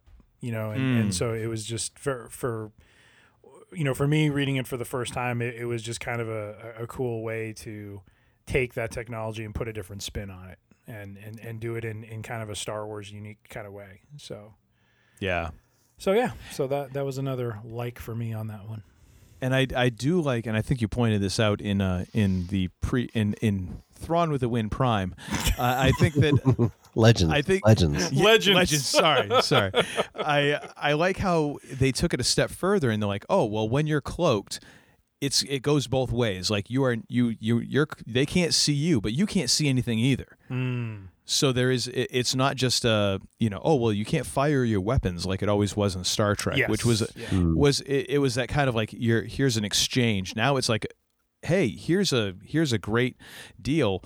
Uh, they can't see you. Oh, but by the way, there's an it's an equal thing for you. You can't see them either. So you have no idea. I liked how it made it almost like a, gee, do we really want to do that? I mean, would you really want to use a cloaking device where you can't tell where the hell you are? Yeah. You know, unless you have, of course, a crazy ass Jedi who's going to be like, no, no, I will guide you to the place. Oh, I feel so much better. I can see you, Kirk. yes. Can you see me? Gone! Oh, now be honest, Captain, warrior to warrior. You do prefer it this way, don't you? As it is meant to be. No peace in our time. Once more. Unto the breach, dear friends. Oh, my God. You have the whole speech memorized. Damn, that Yeah, was nice. Star Trek Six, Undiscovered Country. That was that was a very nice reading. Very well done. That was my Christopher Plummer impression. Nice. Oh man, Christopher Plummer. Now wait a minute. So Christopher Plummer, I always get this crossed up. He is the dude. He plays. Um, uh, didn't he end up playing a part in Lord of the Rings? Right. Chris Christopher Plummer? Uh, no, that's um, Chris Lee. Okay, yeah. See, that's I get those two. Cro- I don't know why I get Chris Lee and Christopher Plummer uh, messed up, but I do. I don't know why. Christopher Anyways. Lee was Count Dooku. Okay, all right. So it does actually find its way back to Star Wars It does. in a in my own idiotic manner. all right. So again, I'm just trying to undercut all you before you can say it. That's all. He was so unceremoniously decapitated by young Anakin Skywalker. Do it. Do it. In episode three, Revenge of the Sith. All right, so I think we've now exhausted the what we like about this, and and and good on you for like making that last for quite a while. Uh, so, uh, what didn't you like about these books? I woke up this morning and I just hated everything. I'm gonna let you go first. All Because right. I I know you're you're you're packing a, a- a six shooter All on this right. one. So okay, so let's let let John let let uh, Uncle Todd play the rainy day on this one. Okay, fine. All right. So uh, I thought Thrawn, and this is actually something that Jimmy Dice had alluded to as well. I thought Thrawn was just a little too damn good, based on uh, Zahn's explanation for all of his strategic prowess. And I think it's mostly because uh, he he just never bothered to do one good explanation of why studying the art of his opponents gave him all of this information that allowed him to essentially be uh, like like Jimmy said omniscient. Like he he could just do anything. Like he already knew exactly what was going to happen before it happened. He he game planned it all, and Zahn never really. All it all it would have taken is like one page, like very quickly explaining like okay I kind of saw this and this and this, and then you never have to mention it again. You just have to come up with one instance of how that actually does a damn thing. Mm-hmm. And I'll okay, now I just buy it from now on. You don't need to then explain it every single time it comes up. But he never did. It was like, I've been studying their artwork and now I know everything about them and how to defeat them. Order the attack. and, and and and then they just win. And it's like, how? yeah, just tell me just g- give me a little insight a hint anything oh, you know like uh, you know like chris rock would say a little just give me anything to, to like as to why this gives him such an edge yeah. and i would and i would have bought it because Thrawn is such a great character and and is again like just so refreshing to see an imperial you know commander who knows what the hell he's doing. And you who you don't expect to wa- see him like walking onto the bridge of the star destroyer with like toilet paper trailing on his foot. That's what i expect with every other freaking imperial officer.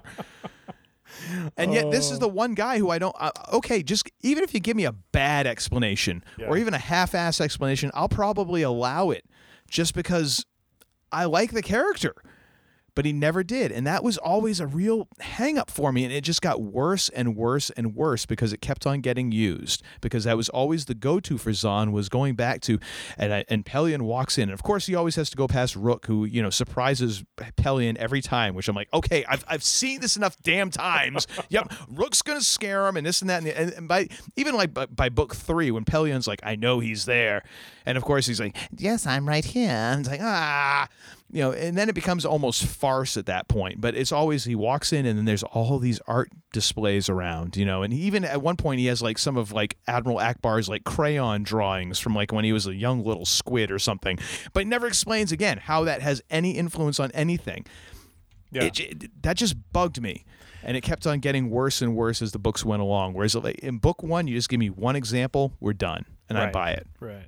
I thought Thrawn as a character in in his you know way of predicting based on understanding you know this this culture or or different cultures. Um, I thought played out well in, in one and two. I did feel like it got a little bit uh, long in the tooth in book three, especially around the time when there were those two areas that the that the New Republic were potentially going to attack and you couldn't quite tell which one they were really going to attack. And at the point when you're reading it and you, you get the sense of where they're really going to go, and then there's this whole back and forth with Thrawn and Pellaeon, and I felt it was very.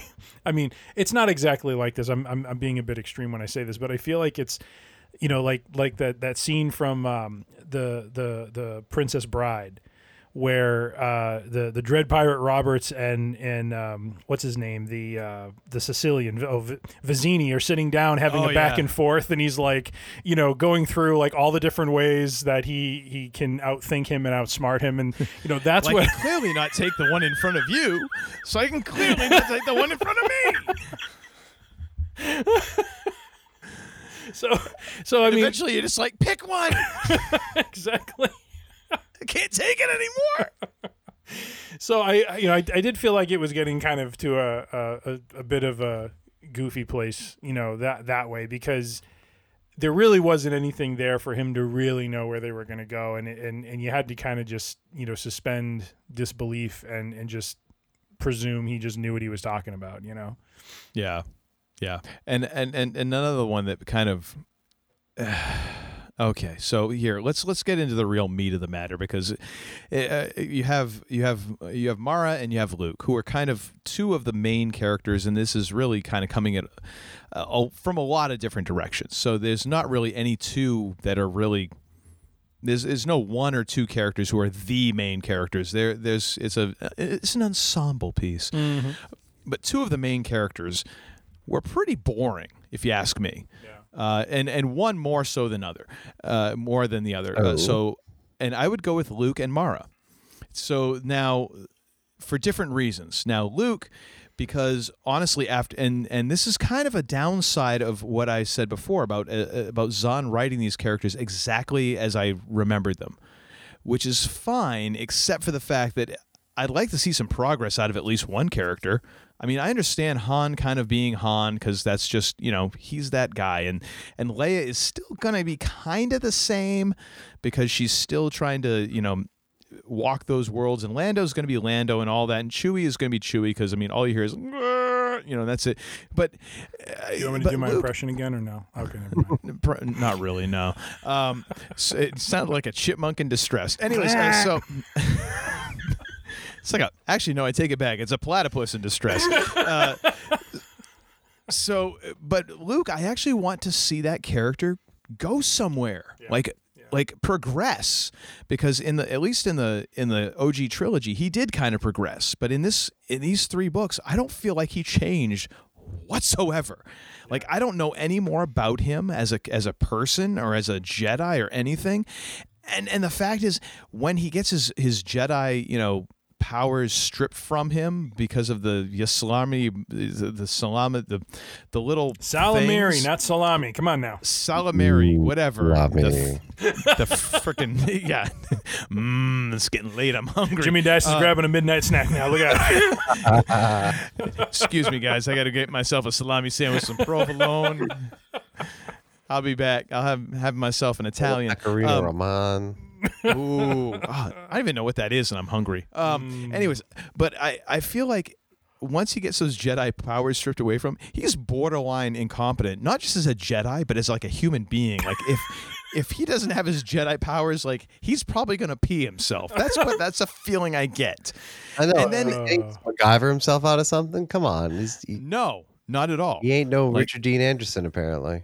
Oh hell no! And and we all know there's no there's hot chocolate in this universe, but apparently there isn't no duct tape. Um, now Mara, the funny part is like she is actually better at everything than Luke is. Yeah. But yet she still needs this goody goody farm boy jabroni for some friggin' reason. I don't know why, because she's better at everything. Like even even eventually kind of almost ends up being the same level in terms of like Jedi capabilities that he is, which is eh, which amuses me with so many people who are like, "Oh, I wish they'd done the books. I wish they'd done the books instead of the instead of the post quill and all this and that." I was like, "You know what? Rey picked up a lightsaber after like 3 minutes of holding one and all of a sudden she's like, you know, beating Kylo Ren's ass." Freaking Mara Jade like balances a few rocks and all of a sudden she's like taking everybody out. Okay, sure, why not? Um, but then the fact is, the, the problem with her is she just spends the entirety of three books in one emotional state of being pissed off. like if, if you'd give me her in any other mood if you'd showed a little bit of dynamics in her and i understand like what he was kind of trying to get across like she had taken all had had all this taken away from her she was the emperor's hand and everything just robbed from her and she was under the influence of the empire uh, of the empire emperor even after his death okay, I get it. But man, you got to give me something that is besides this whole like, I'm just mad. I'm mad at everything and everyone, and you will kill Luke Skywalker. And like, give me something else besides that, or give me some other really good background information on her. Because otherwise, it's like, there's not much there. And I wanted to like her because I mean, damn, the only other opportunity, the only other option is like Luke, and it's like he's over there drooling in the corner because he can't like use his force powers. I'm like, okay, fine. I'll. How about you, Mara? What you got? I'm mad. Oh, oh. right on. Okay, Luke. Back to okay. Luke has just fallen asleep. Flashback to like a Sesame Street sketch or something when you. I, I'm mad. I'm bad. I'm madder than hell. But it, you know, I, I don't know. That was just okay. This I'll Uncle Todd moment else- was brought to you by Sesame Street. All right, go ahead. I feel much better now, though. I, I really do. I feel like I've exercised some. I mean, to some- to your credit, things. you, you are bringing the fury in the same manner you did in the first in, in the Legends edition. Oh, now, well, The only thing your hatred has made you stronger. ah, yes. Thank you. Thank you. Thank you. Nicely Thank you. done. Nicely done. But yeah, and then uh all right, fine, one more before I get into this. Okay. So the other part about this, okay? The other part about this. If I got to hear about Leia using her and I'm going to use my air quotes here, Jedi calming techniques one more time, I ain't going to be all that calm and somebody's getting hurt. She never seems pretty calm. No, she's never calm, but all these cal- every time she wakes up, oh, and then she used her Jedi calming techniques. Hey, she's she's, And then- she's oh, pregnant, man, and Mon Mothma apparently is uh, sending her everywhere. Well, you know what? Then tell Mon Mothma to go sit and spin on it. I mean, but Can't do it- that. She's in charge. She's grooming Leia to be the chief of state. But it's like all these like Jedi techniques, and I understand like that uh, there's gonna be that thing, but to me it felt like it was so kind of weirdly explained and utilized in these books that it's like it feels like a mixture between like yoga and self help books, and and it's like this was like the coolest thing in the world to me as a kid, and now all of a sudden I'm like, oh, it's just south of Tony Robbins, awesome. like I I feel like I've just had like part of my childhood like ripped out. Oh, it's just techniques. Like, oh, I see it, and it's like Stuart Smalley staring himself in a mirror. Like, I'm good, and I'm this, and I can balance rocks with my mind, and I'm going to help the universe. I, I, it just didn't. It felt like it just kind of took away without adding anything to it. You know, I felt like it was taking things off the table and putting nothing back on. That's fair. Fair assumption. All right, I'm I'm done for right with, now. with with Mara though, do do you feel she? d- So you you do not feel she evolved over the three books? I I think she did, but it was primarily in the third book.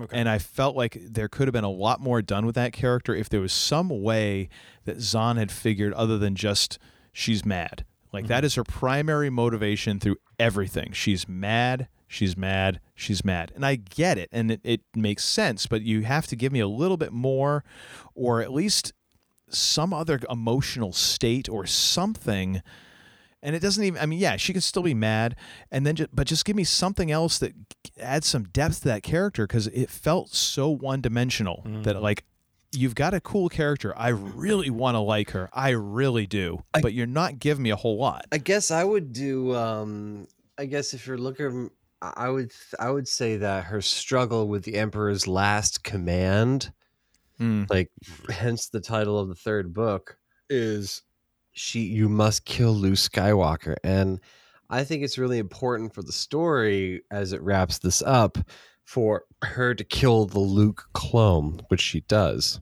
mm-hmm. Also taking out old evil man C'baoth because we come to find out Luke is way more powerful than he let than he thinks he is comparatively. And hmm. I think it's very important for this almost turned into a Mara growth at the end if you could look at it from that perspective where Mara defeats Luke, Mara defeats C'baoth. She now has that entire old chapter of herself wrapped Like Yeah. she satisfies that she satisfies that voice in her head saying that you will kill Luke Skywalker, and she indeed does kill Luke Skywalker. Yeah. but I mean, it, that's it's it's really tough to go through like two and you know, uh, you know, six sevenths of a book before you finally see this growth spurt at the end. Like it, it would have been nice to have been thrown a bone a little bit earlier. No, that's heard. That's yeah, heard. And, and I and I like the character. Like I, and I like these books, despite the little rants I just went on. But it was, you know, I just would have liked to have had a few seeds of that earlier than rather than having to wait till the very end. No, I get it. I, I would say the third book is my least favorite of the three books. Heir to the Empire, I think, is my favorite. The first one, Mm, Dark yeah. Force Rising, I could take it or leave it. Last Command, I kind of lose. I lose the spice a little bit. Listen to me. The spice must flow. Going through the books, to be honest, I mean, I still like the stories, but it's just sort of a one to the next to the next to the next to the next. Where the true interest of it for me is the origin story and how Thrawn sets all the stuff up in the first book. We're introduced to these characters and we're introduced in such a way via Star Wars that it's more interesting than watching them just operate normally. Yeah. Yeah. Yeah. And I think that's it's kind of cool. I think part of that is because you get a bit more of that world building, and it's the difference between a book and a movie. Yeah. Whereas with the movie, you kind of can't sit there and you know we we talked about uh or, or Tim explained because I haven't seen the movie, uh, but about the beginning of the the David Lynch version of Dune, where like the first however many minutes is basically just exposition on the screen and how in a movie that's like um really? This is this is what we're doing now. Okay. And we're still doing it and and more. Oh um are are we am i gonna is there people in this movie? Or are we just is this like closed caption the whole time? I'm gonna die. it's like you know so i get it. Like I, and that was one of the things that i really enjoyed about the first book was like oh wow here's and kind of catching up on that world and filling it out. And man it did feel like it it, it was now how would you rate the books would you because it kind of feels like you the second book when you say take it or leave it would you would you did you like the third book better than the second or or was it definitely a third place for you Uh, just more of a third place. okay In, in the, I mean, I'm not going to say it's like I hate this book. I'm never going to read it again. It's just of the three, it was my least favorite. Yeah. I just think it's interesting how in the OG trilogy, I mean, people uh, like Empire is looked at as kind of like the best of the three in terms of a like a film, Mm. you know, in, in cinema, if you want. And then, of course, you know, if you love furry things, and hey, you know, go get your Ewoks in, in, in episode six, and you're going to be happy. But to, but to have that first one be kind of the favorite by far, you know, in, in Yeah, the books in yeah. terms of this this trilogy is kind of odd. And then the third one to be that much of a kind of, eh, and then it fell off. Yeah. Fair, fair. Yeah. It's hard to stick the landing, man. Oh, it yeah, and and, and that is one thing too. Is I I think that just even attempting this and putting it into the in the into the context like you did earlier is is very interesting because of course we only had three Star Wars movies and and that holiday special which we don't talk about, and that was it at the time, you know. And to, to to start trying to fill out this universe a bit, that's that's ambitious, and I can it's you know, bold, man. I mean, you're coming up with new planet names. You're coming up with uh, you're you're defining some things that have only been referenced or not even talked about ever in the movies for the first time. So you need to have a real grasp of what you're doing as far as Mhm. what world you're in, where you're placing new characters, where is this arc going, is how does it impact the arc of our classic OT cast? You know, like how does it play well in the sandbox? I feel is what Yeah. the, the main lessons here are. Yeah, and it makes some of the things that are a little bit kind of like, really, that's what we're going to do. Like, oh, Lando has another business scheme that he's running. Well, yeah, because you know what? It could happen. We don't. We can only throw. We can only throw so much new crap at you, and Yeah. we've already got a. We've got a. You know, there's no emperor. We've got a competent, you know, em- imperial officer at the head of this thing, and you got a clone, you know, who's whacked out. You know, some whacked out Jedi who's now, your other big baddie. Like we've already thrown enough new stuff at you. We we know those knees are only going to hold on for so much, many more years. Yeah. you know. Yeah. So so Lando's got himself another wacky business deal. So uh, you know whatever, and and we're gonna take it away from him again. yeah. and somewhere Billy Dee is like, I told you, I told you they were gonna do that. Um, One all right. one one point though that you had brought up, Todd, um, in in our Legends edition, um, was Jeez. well, and, and no, but I mean, it's, I just I love. I'm, it's I'm, a good I'm point. getting a real kick out of that now. It's a good point. Was um, how the end of Last Command felt kind of rushed. Mhm. Because Oh, I- good lord, I yes. I think as you had put it, and, and correctly so, that I think with sixty or seventy pages left, there were three different streams of of events going on that needed Well- to get tied up in some way. And and you're just looking at this like how on earth are you going to cohesively do this? And and I, I agree. I, I think there was a bit of of hurried nature to how that all kind of played out. It was it was rushed, and it was also like slow at the same time, which is mm. so weird to say, but it was like. um, okay, so here's the thing. So, book three just sort of just sort of ends, like it just sort of ends, and and that's sort of like oh, and here we end because this is how long a novel takes, and that's it. I hope you enjoyed the experience. Like, wait, wait a minute. This isn't like Spaceship Earth at Epcot. Like, wait, I actually, I, I, I want a satisfying experience because I don't get to go on the next ride, mm. you know, and and it was, it was that letdown. I, yeah, the climax is like sixty pages from the end, and you're like, okay, we've got three sets of characters in three different settings. Something is going to get shortchanged, and then he surprised me by shortchanging everything, which I'm yeah, like, oh, it- well, it all kind of wrapped up way too fast. I'm like, really? Oh yeah, Yeah. yeah, Yeah. And it and it and it. was- I think that it's because the first two books I think were very well paced. I, I think mm-hmm. they they were well paced and they represented like okay, and here's an obvious break in the story for the story to end, and then we're going to start the next one, and then the third one it it started out like it really felt like he was padding. Like oh hey i realize oh crap there's not enough that's going to happen in this book to really make a book but i've got a deal and it's got to be this many pages. So get prepared for long descriptions and for thrawn to take you know three times as long to explain why he knows something even though we don't really know at the end of it but hey he just said he knows. So Pellaeon just goes alrighty. And so but then eh, all of a sudden he kind of realized like oh crap the ending is coming and then it sped up which i'm like well wait a minute. We just spent half of the book treading water and now all of a sudden we got to speed up. Yeah. like i would have much rather if you'd gone back and maybe done another draft where you're like hey this climax can take a little bit longer you know? But yeah it's it uh, and the and the way that i kind of think about it is i either think zahn kind of lost his way or he might have lost his nerve. I wonder if there's another way that he thought this book would end and kind of lost his nerve at a certain point. Was like, no, I got to have it end this way because it's Star Wars and you got to leave him with hope and blah blah blah blah blah blah blah. I wonder if there's another idea in his head for this book where he was like, ah, no, I can't do it. I can't do it that way. yeah Thrawn is too good to get rid of. Well, yeah, and I kind of wonder if maybe that wasn't the plan. Is it? I mean, honestly, hmm. And here's the thing: if he really wanted to be bold, he would have killed Luke. Really? And then and then Mara becomes the next Jedi. I, I'm I'm just trying to I'm trying to think of a way where this where he changes things at the end, and that kind of plays into how I feel about the ending of of uh, the Last Command. Is that it just sort of yeah, it's just like oh, and then we're done. I, I I was disappointed with and, and we talked about this earlier about the way Pellaeon kind of folds like a house of cards when hmm. Thrawn when Thrawn is is taken out. Oh no, I can't do this. You I. I actually kind of I, I look at that in terms of that might actually have been a little bit of the tutelage of Thrawn.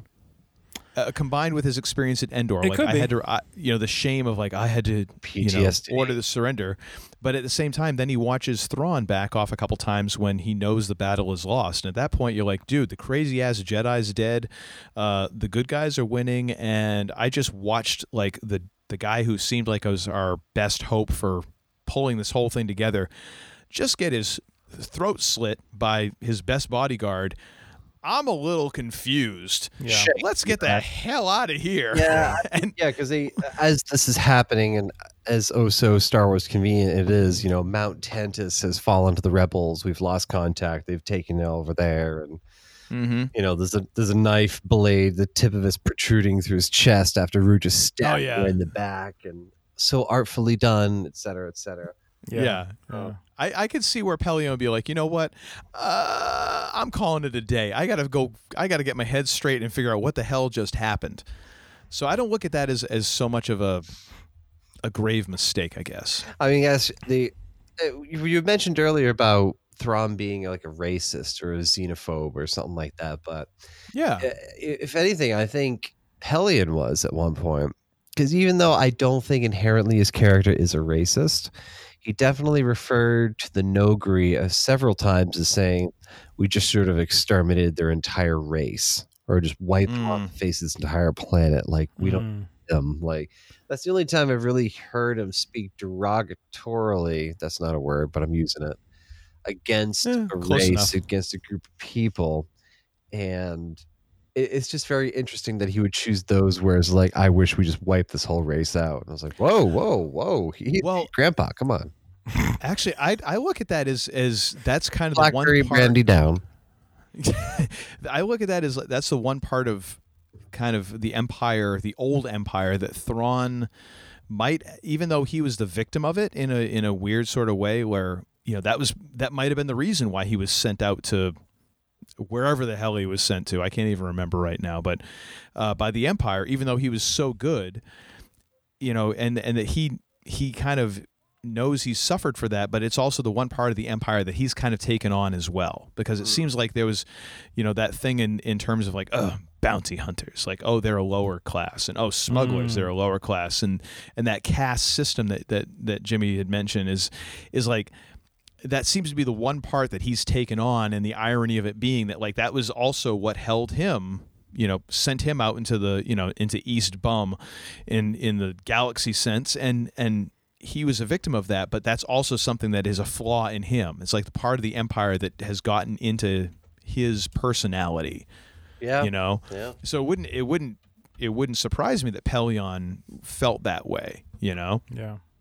Because actually if you look at it like it, the the rebel alliance was always like all these different races and different shapes and different you know i mean they've they've got Ackbar leading and they've got all these different you know uh, different alien creatures they're all not all humanoid but when you look at the empire it's all humans I mean, I don't remember ever seeing anyone who wasn't a a non-human part of the empire, at least in the OG trilogy. Now, of course, mm-hmm. I think there's there's some after that, but I don't know. That's that's my kind of thought on it, I guess. That's fair. Yeah, I mean, I don't know. What do you think, Tim? I don't know. Tim Tim's over there still trying to hammer together that PC. Like, how come it's not working? Start, damn you, start. I I look at this. I look at this, and and you say that, you know, w- could this trilogy have been written in 2020? I think. s- I think generally, yes. I think it could be written in 2020, as is right now, introducing all these characters. But it definitely would have been done a different way. And I don't know if we would have gotten the level of detail on some of these characters that we did when this was originally written back in '91. Yeah. Yeah. Yeah, yeah. I would agree. I would. I'd say it's a pretty fair assessment. I think, yeah, I think the fact that it was written at a time when there had been really, and and I don't know, uh, correct me if I'm wrong, Jimmy, with with you know the comic book, it, you know, aspect of it, but I don't think there had been a whole lot of new content written at that point or that had come out at that point. Um, I think the '90s were kind of that time where you know the books came out. Um, you started to see more uh, Star Wars video games. Um, there was just kind of this, you know, that generation that grew up with the movies is now 10 years older. And I think there were, you know, clearly business opportunities were seen. Oh yeah, Hey, they, They're to ten- they got money now. Yeah, to they're make 10 money. years older and they have money. They, Yeah. they make money. I mean, I can't tell you, like, just on the Scruffy Looking podcast, just talking to Kev and Chris and Ed, like just hundreds and hundreds and hundreds, which turns into thousands over time. Dollars they sink into these collectibles and toys and Mm-hmm. posters. Mhm. And listen, that's your thing. God bless you. That is your thing. That is not my thing. Yeah. Um, I like to take my toys out of the box and play with them. I'm teasing that right there. Nice, nice. And we don't hold that against you. Yeah, right. Not at all. I, I think another okay. So actually, this ties into kind of Tim's last thing that he really liked, and I'm I'm now going to attack that vehemently. Oh, please. Uh, but I I love the idea of the katana fleet. I thought it was awesome. But it, you spent all that time building it up, all that time. Like the fate of the universe hinges on this, on who possesses this fleet. And then in book three, it basically becomes a footnote Yeah. because it's it's barely mentioned like oh the empire has the bulk of the katana fleet and then they don't do anything with it nothing nothing because they're still growing clones and i'm like Yeah. okay i understand that, that that's the Yeah. that's kind of the purpose of getting the clones and i understand all that but at least it could have been like a partial part of the katana fleet that has something to do with the end of the movie instead of like there it's just non-existent it's a non-existent part of the story like oh hey by the way you spent all that time invested and then that yeah no that doesn't mean anything now that kind of sucked because i'm like well wait a minute we spent all that time talking about this and and worrying about it and then it's like yeah no that doesn't affect anything But I do believe, if if I may swoop in and defend for a moment, go right ahead. I do believe it, it. I well, correct me if I'm wrong. It could be wrong, and therefore the swooping is about to be a crash and burn. but um, I believe the katana, one of the katana fleet, were they not involved in the uh, turbo laser hijinks that um, Thrawn pulls off as he Uh. tries to come up with the shield piercing gun? that is no, not real. no that was a that was a regular star destroyer was that a star it, Jimmy? destroyer? Okay. Yeah, Actually- regular Star Destroyer. All right, I, cra- I crashed and burned on the uh, on the shield. Never mind. So that's the thing. Like you got these cool dreadnought things that sound like they're badass, and and and I mean, the You're is, you're I you're absolutely right though. You you are. Like I mean, they, they are not mentioned in the third book very much, and yeah, you're absolutely right. It it was this Yeah. looming thing that they were going after, and then once possessed, it just seemed to not really carry the the the value or weight that it once did. Yeah, I mean, and it seems like even though the the the the, the New Republic only gets like what fifteen of the of the dreadnoughts. Well, the Empire didn't use any of theirs. So, I mean, for crying out loud, as long as you can crew 15, hell, if you can crew five of them, if they're as badass as you say they are, that ought to have turned the tide in any of the battles that were happening at the end. Yeah. I mean, wouldn't it? Did it, did they just get all those and like, all right, just park them over there, you know? And that's yeah, it. yeah. No, that's. I mean, it's a great point. Like you have the whole, the whole operation. I think hinged on that final battle with Thrawn when he Thrawn expired and was killed by Rukh. I think you really would have seen just everything boom, boom, boom, sequentially follow like at battle after battle after battle per the quote quote the plan inside of Thrawn's head that everyone's along for the ride for. Mm-hmm. Yeah. Um, I think that's when it would have happened because they they they built up the Katana fleet, or the importance of it was just bolstering the entire fleet. Because it was, from what I understood, it to be like a heavy cruiser. Like it wasn't a one on one match to a star destroyer, but it Mhm. was definitely like like just a heavy, thick like tank of a ship. You know, just just like Yeah. rugged and could just bust through a lot of stuff. Yeah. Which again, it it it would have had again if if 200 some odd of these ships would turn the tide, which is kind of how it was proposed in the first two books. Like, oh my gosh, whoever ends up with these ships, because everybody's trying to buy ships. Right. The New Republic is willing to, to like make deals with the smugglers, and you know the the Empire is offering. They were offering up like a bounty on ships, weren't they? Like new. Oh yeah, just trying to get anything. Yeah, yeah. Yeah, and and so uh, this whole like, oh my gosh, here's these two hundred some odd ships who are out there, and this is the balance of the power in the galaxy, and then you get them, and it's like, just kidding. oh well, gee, I'm glad I read through those two books. The way to make me feel stupid for investing all this yeah, time. they kind of they kind of wrote off the Katana fleet pretty early on in Last Command. I wasn't really too happy about that either. I'm with you there. It's like watching WCW wrestling. Oh, that thing that you you thought you were investing in? Yeah, screw you, because we hate you. It's it's it's kind of indirect success, right? I mean, m- most of the la- or, or the first quarter of Last Command was was the Empire kind of rolling over all these systems now. Mm-hmm. Um, but but to your point, you you know they're rolling over the systems, and it's kind of relied upon the reader to just know that they just have this massive fleet and they're just running over everyone. It's not really But they- mentioned. It's not really, you know, kind of pointed out in any significant way. but they're not really rolling they're rolling over them through trickery which i uh, which honestly awesome trickery. Like that is a that is a fantastic use of cloaking of of of C'baoth of Thrawn's like just tactical thinking. Like all of that came together with that idea of like oh my gosh they have a super weapon that can go through the go through the shield. I was like dude that's freaking brilliant mm-hmm. I mm-hmm. love all that because it brings together all three of the things that you've been talking about. Like that was Zahn at his best, where he's like actually tying things together. Mm. It felt like again one of the things where I feel like he either lost his way or lost his nerve was he didn't know what the hell to do with a katana fleet once he got to book three. He's like, oh yeah, and then they just had him, and and just was like, yeah, that thing they got him, great, perfect, woohoo. Isn't that great? Wasn't that cool? Wasn't it fun to like follow that whole thread? Yeah, that thread leads nowhere. It's like, because it, well, it turns out you know the New Republic did eventually win, so Right. the number of ships Yeah. did not help the Empire remnant at that point. So it was kind of discouraging just to have just to go through all that time invested, and then it's nothing. Which I, I feel like again it's like it's like he just didn't know what to do with it, so he's like, all right, and that's done. Yeah. And now we'll move on to the next thing. You know. Fair enough. Almost uh, pretty much how the dreadnoughts turned out in Last Jedi. Eh, Pretty yeah. useless. Yeah. Well, again because I you- was so just- disappointed with that. that that Well, was one those thing I was actually- disappointed with, but anyways. Were those actually dreadnoughts, or they were just star destroyers with? No, they with, uh, they identified it as a dreadnought.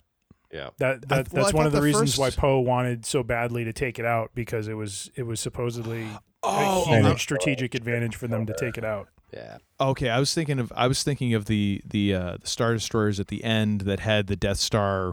No, you know, no, laser no, beam no. thing. tho- Those okay. those weren't the um, dreadnoughts. No. Okay, Those gotcha. just called Sith destroyers, I think. Ah, yes, and and they're and they're such fleet killers that you know it took like 15 minutes for them to recharge the main weapon that could be the fleet killer. Like, okay, know, yeah. right? Ah, so convenient. Anyways, all right. Am I am I the only person who's still going on stuff they didn't like? Am I? Well, I, I'm- I mistakenly mixed in my stuff I liked and didn't like throughout my explanations of how I liked it. So Well, yeah, but you're our guest, so we we yeah, you do whatever the hell you want. That's right. You right. know? community pools. You just kind of deftly wove it in there. I spent too long in the deep end of this community pool I got from uh, Rolling Hunt and Alpine. Tasty and delicious. Highly recommend it. Nice. Ah, Serves two, I think not. it's like when you get a pint of ice cream, like Ben and Jerry's or whatever, where you're like, and they're like serving size three. You're like, oh, that's adorable. No, it isn't. That- That's cute. I don't need a I don't need a bowl. I just need a spoon and just leave me alone with my shame. um, another thing I kind of I didn't really like with what Zahn did uh, in these books is uh, lightsabers went from being like the coolest weapon ever when I was a kid when I first saw these. I'm like, oh, that's awesome! To basically becoming an interstellar multi tool that was it was basically like his get out of uh, jail free card. If he needed something to happen, Zahn was just like, oh, Luke or Leia would just start hacking away at something with their lightsaber and make it happen. And it was so disappointing and it, it also made me realize how hard it is to like write a sword fight in in a book instead of it being like visual on the screen because a sword fight is not all that I don't know. I mean I, I guess I've never read many pirate novels or something, but uh, uh, it seems like a sword fight is kind of boring in book form. And it showed its weakness here. So it was always like, oh, and then Luke needed to do this thing. Oh, I'm going to cut a hole in this door. Zzz, you know, I'm almost all the way through now. I was like, okay, that's fantastic. Like, can you also open up a bottle or something with it? That'd be great. So that was kind of a disappointment. Was it Last Command where Luke used his lightsaber to kind of navigate down a wall of a city or something like that? That was actually the coolest thing. I think Other than that, Last command. Yeah. yeah, He, he was kind of that like was cool. yeah, just like gliding down. something Well, it was like a that. It was a who was the who's the pi- who's the guy who played in all the pirate movies? Errol Flynn, and he did like the the the knife into the sail and it Yeah. and that's like Yeah. he is the same sort of thing. That was cool. Everything else was kind of lame. I thought that was the one thing. But yes, thank you for reminding me of that because that was actually a cool moment. Where as I was reading it, I'm like, I was nodding and, and like smiling, like, yeah, that's kind of sweet. All right, so th- here's the other and thing. you love uh, that name, Luke, right? Oh, I'm, I'll get to that. so the other thing was the how do you say the little creatures, the little Noghri? force critters? No, Oh, the force the ysalamiri. Yeah. Yeah. Okay. So after we spend all the time with a buildup of that and how Thrawn is using them to control uh, C'baoth because they create these dead spots in the Force and all that hand wringing about you know Luke oh I, am out of touch with the Force. C'baoth dis- like manages to dispose an entire mountain full of the critters totally off like page by the thinnest of plot devices. And everyone's just supposed to be okay with this? Like, oh, by the way, there's thousands of them here, and they're gone. Ha ha! Look at me. Like, well, what, time out. when did that happen? And and uh, and actually tying in with that very closely, the whole General Covell thing. I mean, he might as well just been like General Deus Ex Machina because it's essentially like, hey, let me just set up everything in this one dude, and it's like everything is off page. Like, oh, I've got control of this dude, so we're going to go to Wayland and the Mount Tantiss thing. And oh, by the way, he's going to order all these troops to go off and do this and hand out weapons to the natives. And he's going to start this whole civil war thing. And they're going to neutralize all the critters. And, and then all of a sudden, oh, yeah, and by the way, he dead. So everything ties up nice and neat. And we don't actually have to go into the fact that none of it makes a bit of friggin' sense. Or a bit of difference. Well, Well, what makes a difference because now all of a sudden C'baoth has his force powers and Luke has his force powers and Mara has her force powers and all that. But but uh, I mean, the thing is, like, you don't actually get a decent explanation of like, well, why would I mean, again, I know that you know Covell's giving his troops orders, but at some point, no one goes like, "Hey, are we really supposed to be arming these yahoos out here? Like, is this a good idea?" Yeah, Are- are- yeah. Yeah. You know, and again, like it goes back to Jimmy No. Dice saying, you know, like uh, Thrawn is like, oh, by the way, take all these troops and go to Wayland, and by the way, influence them however you want. Eh, Like he didn't give one of them a little like backpacks to Covell. Like seriously, that didn't that didn't ever occur to him that oh, by the way, the the, the crazy ass Jedi clone master is going to try and influence like the general. That never occurred to him. Yeah, that was. I mean, that was one of my Thrawn's big mistakes. You know, handing over all these Imperial ground forces to C'baoth and Wayland or Mount Tantiss, knowing that he'd probably just coercely take over them, like he did the bridge crew on that Star Destroyer at one point. But he had to Yeah. swap everybody out because all of a sudden they just like zero, went all into like zombie mode, Yeah. Rat- It- raccoon city style. Yeah. Yeah. Oh man. And and and then uh, so and this ties into another, you know, and I and I do I I am glad that that Jimmy Dice has brought up how how he's a little frustrated with with Thrawn's kind of like it's it's just Thrawn's train. It's it's Thrawn's world. We're all just a squirrel looking for a nut sort of thing. Is that when when there there's no confusion for him ever. Ever. Like he hears Covell's dead and he's like, I know exactly what has happened. Like how?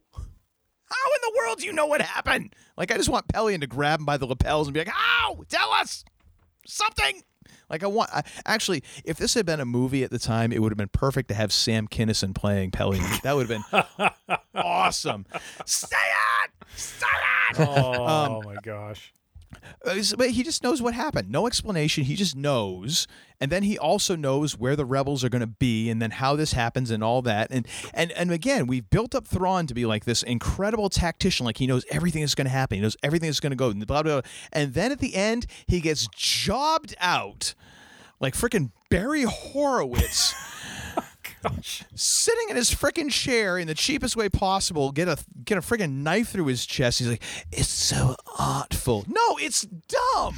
Like you saw, like again, watching watching the Ocean's movies, like Ocean's Twelve, when Ruben, uh, played by uh, oh my gosh, Elliot Gould, Yeah. and he's sitting there and he's at the palm reader, and then the, all the, then like uh, Terry Benedict and the heavy's walking, he's like, "This, this you didn't see?" like it's the same freaking thing. Actually, you know what? I want a cut of the Thrawn movie with Elliot Gould playing Thrawn. that would have been.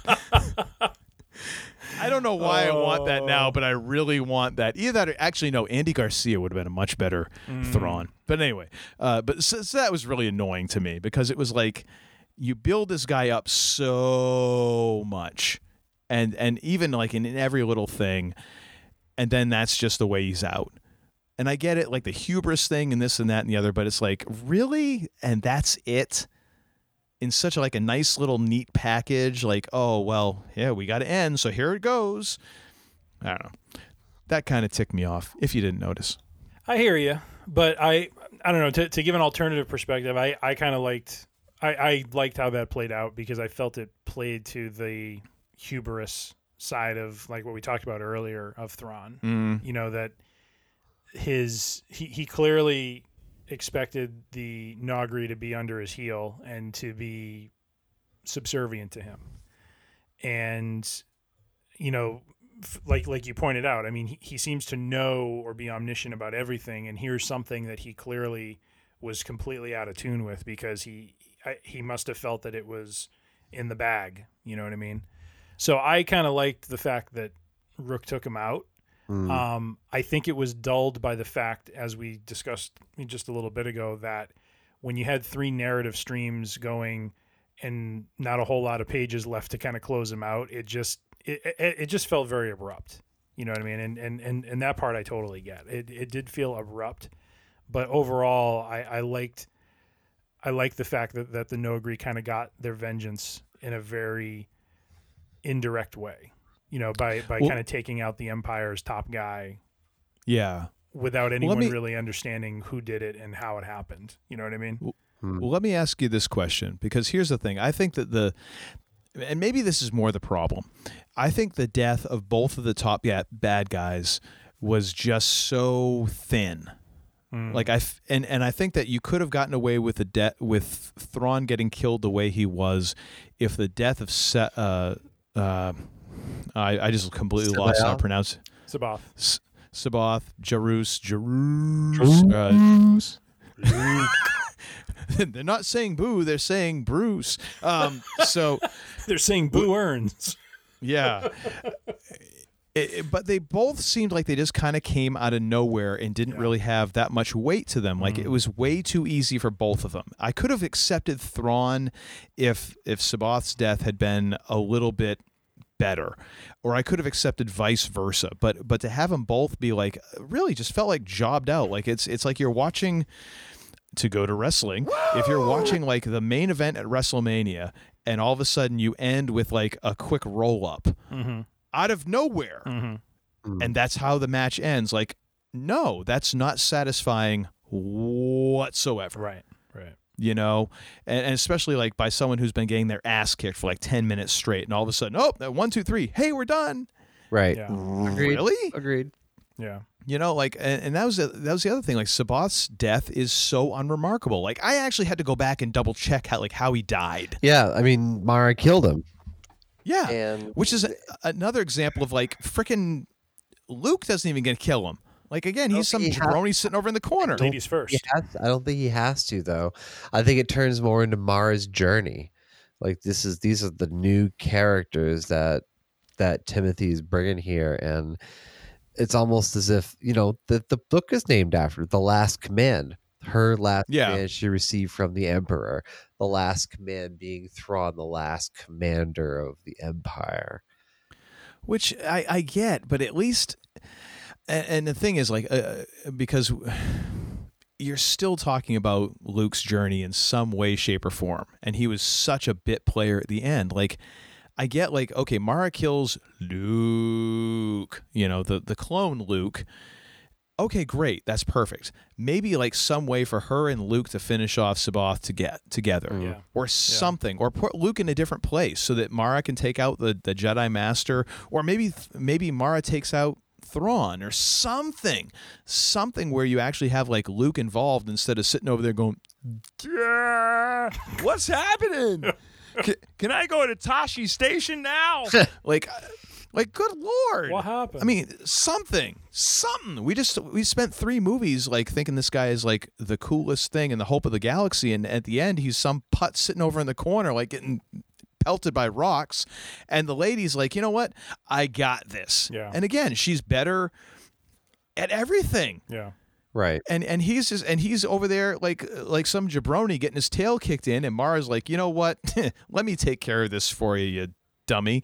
And like eh, like at least give Luke some kind of a part aside from getting his butt kicked. That Yeah. would have been nice at the end, and it, and it could have actually made one of those deaths a little more have a little more weight to them. Like, okay, I buy the whole thing with Rukh taking out Thrawn. Something has to happen with C'baoth to make it more significant, or at least a little bit more like Yeah. damn so realistic or something. Yeah. Good lord. I just looking It's- for more like Star Wars exciting, and this one doesn't give it to you. Not really. No. I mean, to to to to the point we've been discussing though, uh, not a little bit earlier. Um, it, it does seem like all of the original characters are kind of on autopilot through these three, uh, uh, through these three books. Not not so much in terms of um, you know that they're not interesting, but but there there really isn't any development with any of them. You know what I mean? Like Han. Le- there's no development to Han. Han is doing what Han No. does. Right? L- Lando's Well, doing what Lando does. Chewbacca's protecting Leia. I would say there's a slight development with Han, although there's way too much inner frickin' monologue with him, where it's like you you you every five seconds you're hearing about the inner turmoil between who he was and who he is now. Like, oh, f- Oh, crying out loud. yeah. Yeah. There's a there's a But uh, but but, yes, but I'm I saying agree. is there there's not really a journey for them across the three books. You know what I mean? Like like they're they're trying. I mean, their journey is essentially we're trying to keep the New Republic whole. You know, they're they're Well- trying to serve the New Republic and keep it as a functioning entity while the Empire is kind of tearing them up in in across the first two books. Yep. And Could I throw one out? Huh? Could I throw one out that I think might I uh, that I sure I think Leia. However, I think again, I Well, think yeah. I think Zahn got to a point and he didn't know what the hell to do with her because in when she's like on uh I, I'm not even going to try and pronounce the Wookiee home planet Oh. name. Kashyyyk. Kashyyyk. Kashyyyk. Kashyyyk. Kashyyyk. How sorry. how how jaunty actually for a bunch of like walking carpets. Uh, for, for where do you live? It's almost it- it's almost like if you had a Swedish accent. Where do you live? I live in Kashyyyk. Um, it would sound awesome. Um, that was a worst Swedish accent ever, by Oh, the sure, way. I sh- okay. okay. Um, I just had the Swedish chef going through my head, and I won't do that right now. Um, but uh, it seemed like there was a bit more of depth to her character. Like you kind of got, I, I felt like I knew much more about who, who Leia was th- through the first two books, and then it kind of got to a point where Zahn was like, I don't really know where to go with this, and then she kind of just then coasted towards the end of the book, towards the end of the trilogy. That was the one like OG character where I felt like there was some development, and actually the second place to that would probably be Lando. I felt like I Really? got I got to know I felt like I got to know him a little bit more just because Well, he just felt bad for more businesses he lost thanks to Han. Yeah. yeah, I hate man. I love. the funny thing is, like every so I actually after reading the fact that that uh that Billy Dee had mispronounced that and no one bothered to tell him in Empire, every time that Lando would say Han, I would read it as Han, and then everyone else who was saying it, I read it as Han. Oh, great. That's how deep like the trivia is in my freaking head, you know. Nice. But I actually felt like I, I got a little bit more. I mean, not much, but granted, none of those characters progressed at all, like you said. Yeah. So if I had to pick one to, that actually I felt a little more development, I felt like I knew a little bit more about Lando, but not much. Yeah. Fair enough. Um, Fair enough. I don't know. But yeah, it, it really was about the new characters. Um, But even then, I felt like, damn, it could have just been done a little better. To I give mean, I, I honestly, more as, as much as I said I like the way they did Thrawn's death, I kind of, and, and I mean the the story would have had to end in a much different way than it did. But I I would have liked it if he had survived.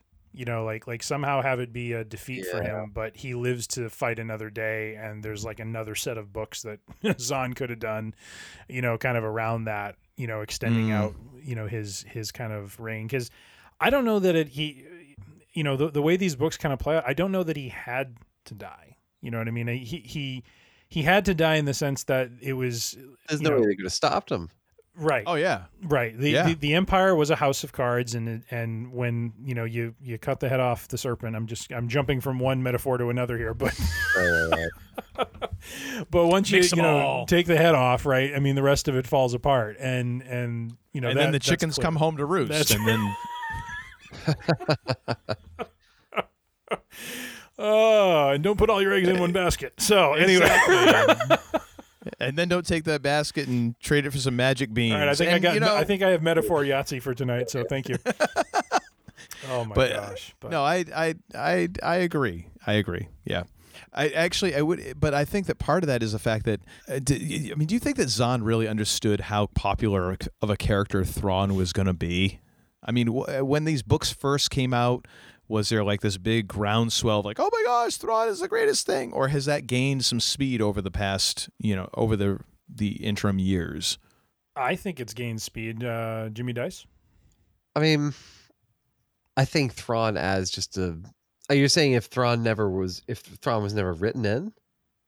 Well, no, I just I I think that part of the reason why Zahn killed him is he's like, okay, another bad guy dead, and and I'll just I'll come Oh, up with I another see what one. you're saying. Like- and like- not understanding like how people would realize would kind of attach to Thrawn. Mm, I mean, also that's the best thing about it. Like you, you don't.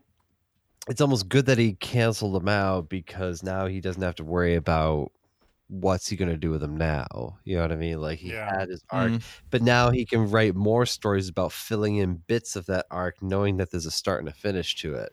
You can add in stuff in between. Uh, and there Mm. is a certain, you know, teaser, teaser with cloning and things like that. Uh, Spectre of the past, Vision of the fu- future, Hand of Thrawn duology. But Timothy Zahn that came out several years later after Heir, Heir to the Empire trilogy. Still legends, but a really fun read. You know, we're not done with Thrawn yet. There are things that are just left unanswered, and then new canon came along. Uh, he was featured prominently in Rebels, starting at the end of th- season th- or season four, beginning of season th- four through the end, and it ends very mysteriously with him and Ezra flying off with space whales off into the unknown regions, who God knows where. So it'll be cool to see him come back. I I I, I think he had to kill him. Just Mhm. conclude the trilogy again. He was just just way too powerful. Could not be stopped. Yeah. Yeah. Mm. Yeah. And that's true. I mean, yeah, they, they've they've or not they. He Zahn has written books that have now kind of filled in the origin story, you know, uh, or or at least you know some of those early aspects of his life, which I think fan like that's the sort of stuff fans geek out about. You know, I mean, uh, Mm. it, I to your point, Todd. I mean, I don't know that when he wrote him, he knew how popular he was going to be. You know, I mean, this this I think the popularity of these books kind of took on a life of its own. Nothing Yeah. I think anyone could have predicted, and you know now, yeah, you, you kind of have all these gaps that you can then kind of fill in. Um, to, to kind of supply, you know, that, that need to kind of get your, your Thrawn Jones and fix sort of thing. To get you Thrawn on. Get your Thrawn on. Pretty much. it is kind of difficult to to put yourself back in that place of like the you know early mid 90s when these books are coming out and we don't have a prequel trilogy we don't have a postquel trilogy we don't have you know the mandalorian we don't have you know disney buying star wars and saying like we want a star wars movie every year and you don't have you know star wars stories you don't have rogue one you don't have solo and uh, it is kind of at least for me it's kind of tough to go back and go okay where would your mind be at?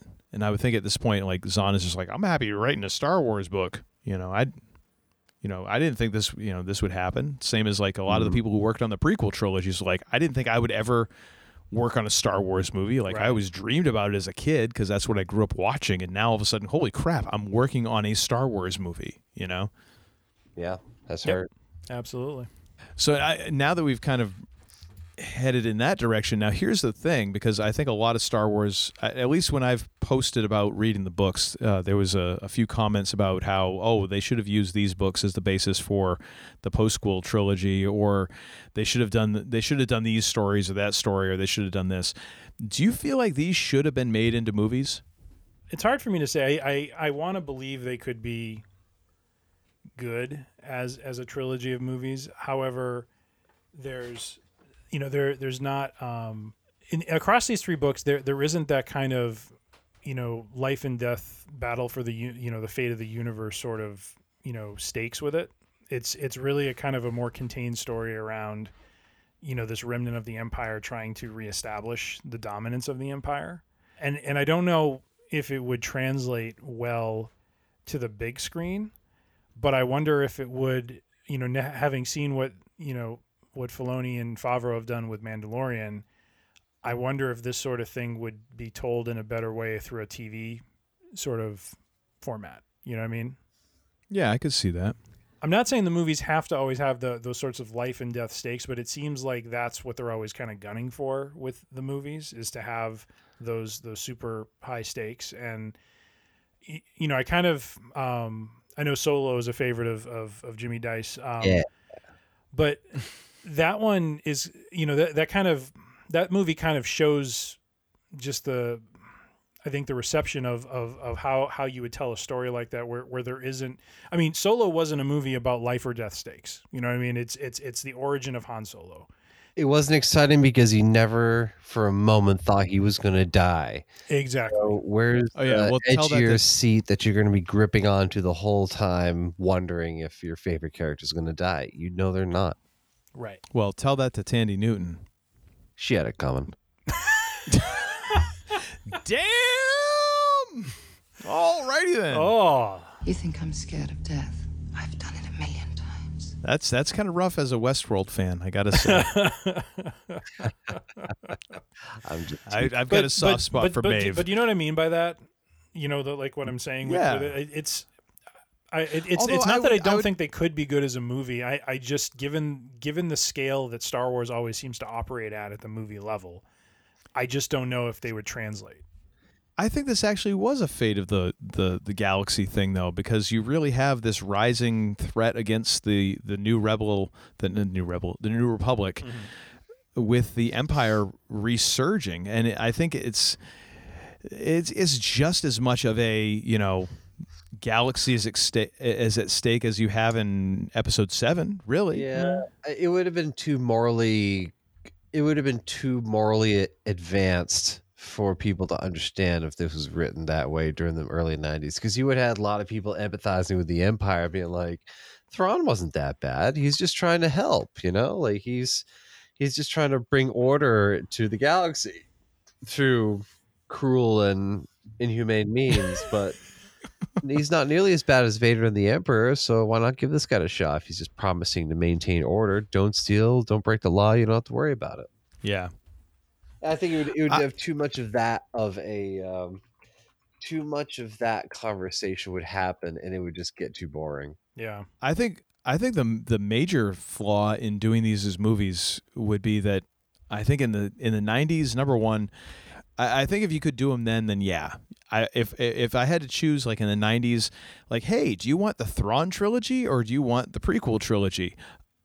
Uh, give me the Thrawn trilogy every day and three times on Sunday because damn it, I don't want any Jar Jar Binks and I don't need to deal with like trade blockades. you know, uh, invasion. Uh, I don't I don't need that in my life. If I can if I can have Thrawn, you know, I mean, but if you give me the choice, but I mean, at the end of the day, well, if you give me some Star Wars movies, all right, fine, I guess I'll deal with this stuff. But the thing is, I, I wonder now if uh, because there's even people who said like, oh, instead of seven through nine, I would have rather had the Thrawn trilogy. Like, I, the pro- the problem there is that you're you're then going to retcon something because you can't have Luke, Leia, and Han and all them in there because now they're wicked old, and it, that's just not how things work. And if you do that, you're just you're still going to piss off a lot of Star Wars fans, Right. Yeah, and and yeah, because they're like, oh well, this is the Thrawn trilogy that I knew. Well, no kidding, because you know reality, and you know, sorry, Everybody's everybody's critic, and like everyone's going to be judgmental because they think their idea is the best. That's Yeah. all. Yeah. So you're never going to have consensus about anything.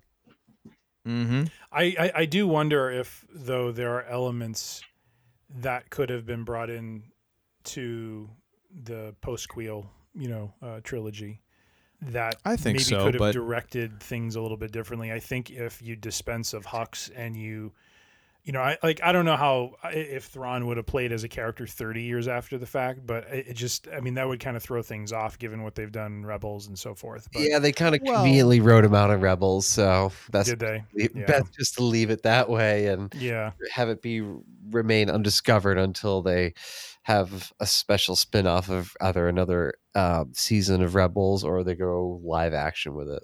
Yeah. Yeah. Well, the thing is, we don't really get a whole lot of details about what Thrawn's, uh, you know, what his species he is, and Mhm, mhm. and how what the lifespan of that species is. I mean, we know that Wookiees have a long lifespan. I mean, what they live like something like two hundred some odd years old or something. That's true. Yeah.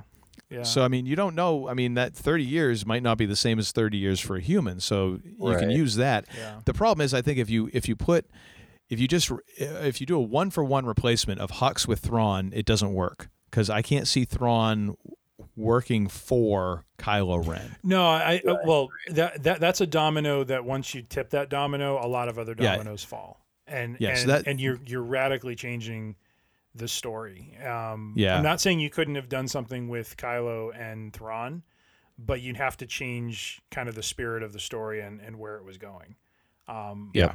I would also prefer rather than you know Starkiller based that they just kind of jumped right to what they did with those Star Destroyers and Rise of Skywalker and just you know I mean how how nasty would it be for this first order to just all of a sudden show up with this crazy fleet of ships that have essentially the Death Star gun you know hooked up to them. I know, right? You know what I mean? Like that would have been a yeah. completely different take on a similar weapon. You know what I mean? Yep. Well, well, the problem there is that you already they already have that gun in a tank in episode what eight. Old Death Star oh, tech. It's Death Star tech. It's Death Star tech again because we're just going to wave everything. Well, it's space magic. Well, it's Death Star tech. Okay, fine, Yeah, whatever. Psh, You know, but it they already kind of had that, and I I don't know it.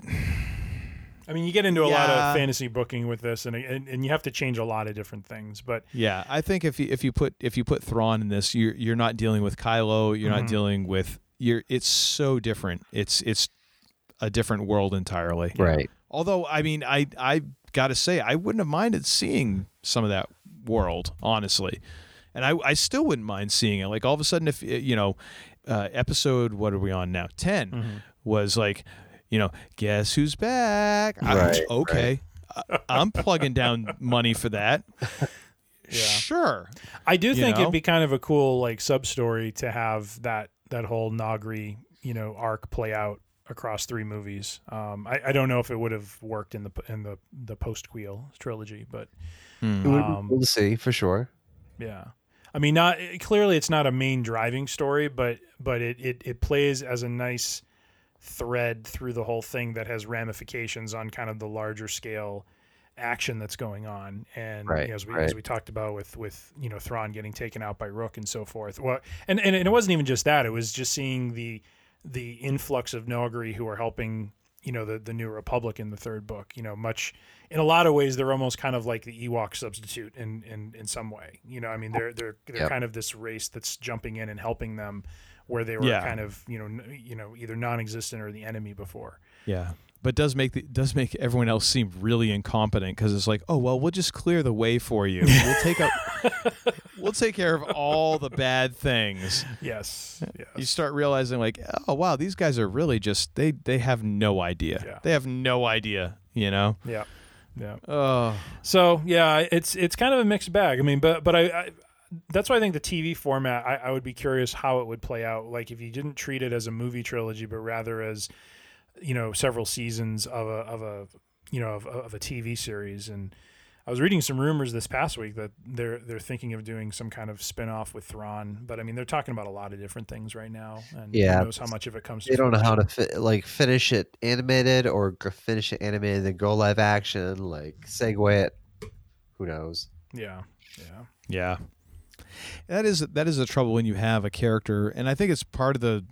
I think it's one of the reasons why Star Wars has had such a hard time in any of the in any incarnations besides that original trilogy is because you came up with one of the badass villains of all time in Darth Vader.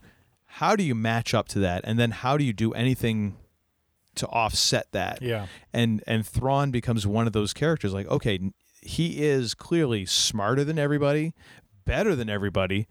What do you do with that He's guy? different. Yeah. Stab You in the know? back. Well, yes, you you stab him in the back out of nowhere and go, "See, he's dead now." Like, what? Really? That's okay. That's what we're doing now. Yep. Awesome. Ridiculous. Yeah, kind of. So uh, I think that we're about ready to move on to another thing. Do you, either of you gentlemen have anything else you'd like to add to the to the discussion or, or my list of grievances? Apparently, No, man, that was good. I mean, it's great. It's if you could be here for two hours, three hours, or ten hours talking about and the different subplots and everything in these books, and that's just a, Mm. it's just a great example of you know just really good writing that keeps people in. Yeah, no, I mean, I, I, I think, you know, for, you know, like any good piece of art, I mean, it's not going to be perfect. And, you know, there are definitely some flaws with it, but, um, but it's, it's a fun trilogy of books to read to kind of get a different flavor of not only a, a different kind of an enemy, you know, for, for the, the characters we've kind of grown up to know and love, but just you know just a different story. And it's and you know with, without there being a death star and without there being you know some sort of planetary mass that's going to take out other planetary masses um Mhm. yeah it's just it's it, it's a nice alternative and i and i think you know for someone like zahn who you know kind of started out with these books and and really you know kind of bore uh, a big bur- i don't want to say a burden but you know there was a lot riding on him you know creating new content like this and and i i think you know he he knocked it out of the park For sure, man. Totally. and another thing so so Tim, what do you got for and another thing this week? Mine's a little different. Uh, normally, we do something uh, in in the entertainment space, uh, book, movie, TV, you know, music, something like that. Uh, I'm gonna go a little simple and and and just uh, just just just kind of put out there the, the the air fryer, baby. Um, we we did some air frying over no the week. particular brand, just the air fryer. We have the instant vortex if if you want me to get into shill mode here, but um, but basically, no, we, we, we made some uh, some some football food, you know, for dinner tonight, and, and we've been using it and made some flank steak, uh, you know, a week or two ago. Um, I mean, just super easy, and it was just. Uh, yeah, just kind of a different way to cook up some meats and, and some, some other good good foods. So uh, Nice. check it out. You know, during during quarantine time or during this time where we're kind of homebound a bit more than we normally have, it's uh, just a, an alternative for for making some good food. And uh, my my wife's found a, a, a nice cookbook of some you know some healthy meals um, that that are actually. Uh, you know, so you know, a little bit snacky food, but but healthy for you, sort of thing. So so, Cool. anyways, Nice. little something there. Nice. Well, mine is uh, the Oceans movies, which I alluded to earlier. And, and, and when I say the Oceans movies, I mean 11, 12, and 13. We're going to just pretend that 8 never happened. And it's not because I've seen the movie. I just w- saw the preview for it, and I'm like, yeah, I don't ever need to see that movie. So my my daughter just recently turned 13, and so I was like, all right, so PG-13 movies are now on deck, uh, and it, it made me going through and watching these with her was, uh, you know, and we watched them as a family, which was kind of cool because they are they are actually. I mean, there's a couple little spots that you might want to fast forward through, but otherwise, they're they are pretty clean. They're pretty they're pretty good for family viewing, uh, depending on what your tolerance for for stuff is. But man, just the the timing between George Clooney and Brad Pitt through all of these Oh, yeah. movies, Yeah. and just the obvious fun that all of those actors were having working with each other was it just comes through on screen and they are just fun movies they're fun movies to watch and they're well made and uh, I, I, I highly recommend them I, I have fond fond memories of, of watching Oceans, Oceans 11 approximately 500 times Mhm. uh, over the course of one summer because I had nothing else going on Classic. and I had no money so I was just watching Oceans 11 DVDs Nice. and and eating bagged microwave popcorn because that's what I could afford for meals. Nice. Nice. And damn it, that got me through the time. So I would highly recommend any of those movies. Again, 11, 12, and 13, uh, never 8. Just so j- that's that's just my thing. Well, there you go. Uh, so, Mr. Jimmy Dice, uh, do you have anything that you'd like to shill, plug, or perhaps suggest to our, our listeners? No, just you know, check out Scruffy Looking Podcast. Is that Scruffy Podcast on Twitter and Well, that's pretty much it. Just keep on reading. That's the most important thing. Don't Mhm. don't don't put the put the phone down. Pick up a hardcover. Read some pages. And actually, you were, I, I noticed on your Instagram. Normally, I look at your Instagram and I'm like, oh, I want to eat all these things. But then I saw that you were, the book that you were reading this past weekend, and I'm like, I kind of want to read that. Yeah. What, now, um, what book was that it's again? actually it's called the Maine History. It's three volumes. Uh, it was written in 1919 by uh, editor in chief. The cent- it's a centennial edition. Uh, Louis Clint- Louis Clinton Hatch, a member of the Maine Historical Society. Because that, that, that looked pretty interesting. Actually, like, is "Yeah." very interesting. They they tell you the story of Blyth and Burrows in the opening chapters during the uh, War of 1812. That's a bar in downtown Portland. They talk about the different counties, how they got their names, the St. Croix River controversy, where we're fighting with Great Britain over where our eastern border is going to be by Calais. It's very very cool. Man, you are, you are a literary fellow. Yes, you are. I just like history. It's a sick addiction. Nice. Yeah, well, you know what? It's I I agree because I'm also in that addiction as well. So thank you all very much for tuning in and listening, uh, and and for this uh, second edition of of Thrawn with the Wind, second take, if you will, not to be confused with Thrawn with the Wind legend. Um, so we, we appreciate you all checking in on us. Uh, be sure to follow us on the social medias. We're on Facebook, Instagram, and Twitter at Free Range Idiocy. You can also uh, listen to all of our podcasts at freerangeidiocy.com. You can also subscribe to us on Podbean, uh, Apple Podcasts, Spotify. I can't believe I forgot. I, I couldn't remember if it was Shut up. iTunes Podcast or Apple Podcast for a second. It confused me. I I get think you got often apple on the brain after your uh, orchard j- uh, journey there, Mister. oh, dude, I've eaten so much apple pie over the next over the past two days. It's been ridiculous. There you go. oh my gosh, Blood Wilford sugars Brimley and I. roof. oh yeah, me and Wilford Brimley, diabetes. Diabetes. So, uh, and also be sure to check out uh, Scruffy Looking Podcasters. Uh, I will make sure that all of their pertinent information is listed in the show notes because it is a well, well, well worth your time to check out their podcast as well. Thank you once again to Jimmy Dice uh, for joining us. My sir. pleasure being here. Thanks for having me on, guys. Yeah, thank you. And uh, we've got several more ideas where we're going to drag you back into the muck and mire of our of our of our podcast to, to just you know to further drag you down. I think this is the time you put the Godfather three quote in there about you know the more I try to get out, they pull me back in. That's right. That's Oh, right. yeah. That's right. Yeah. No, it's all good. It's- The pleasure is mine, gentlemen. Thank you. So we now come to the end of, uh, of our time together in our in the final segment of, of what is the what I like to lovingly refer to as the idiocy, and and we we turn to to the man here who is the man who's sitting next to the man who's sitting next to the man. Who has some serious gas because he's eaten approximately five pounds of meat for dinner and Not then some zucchini.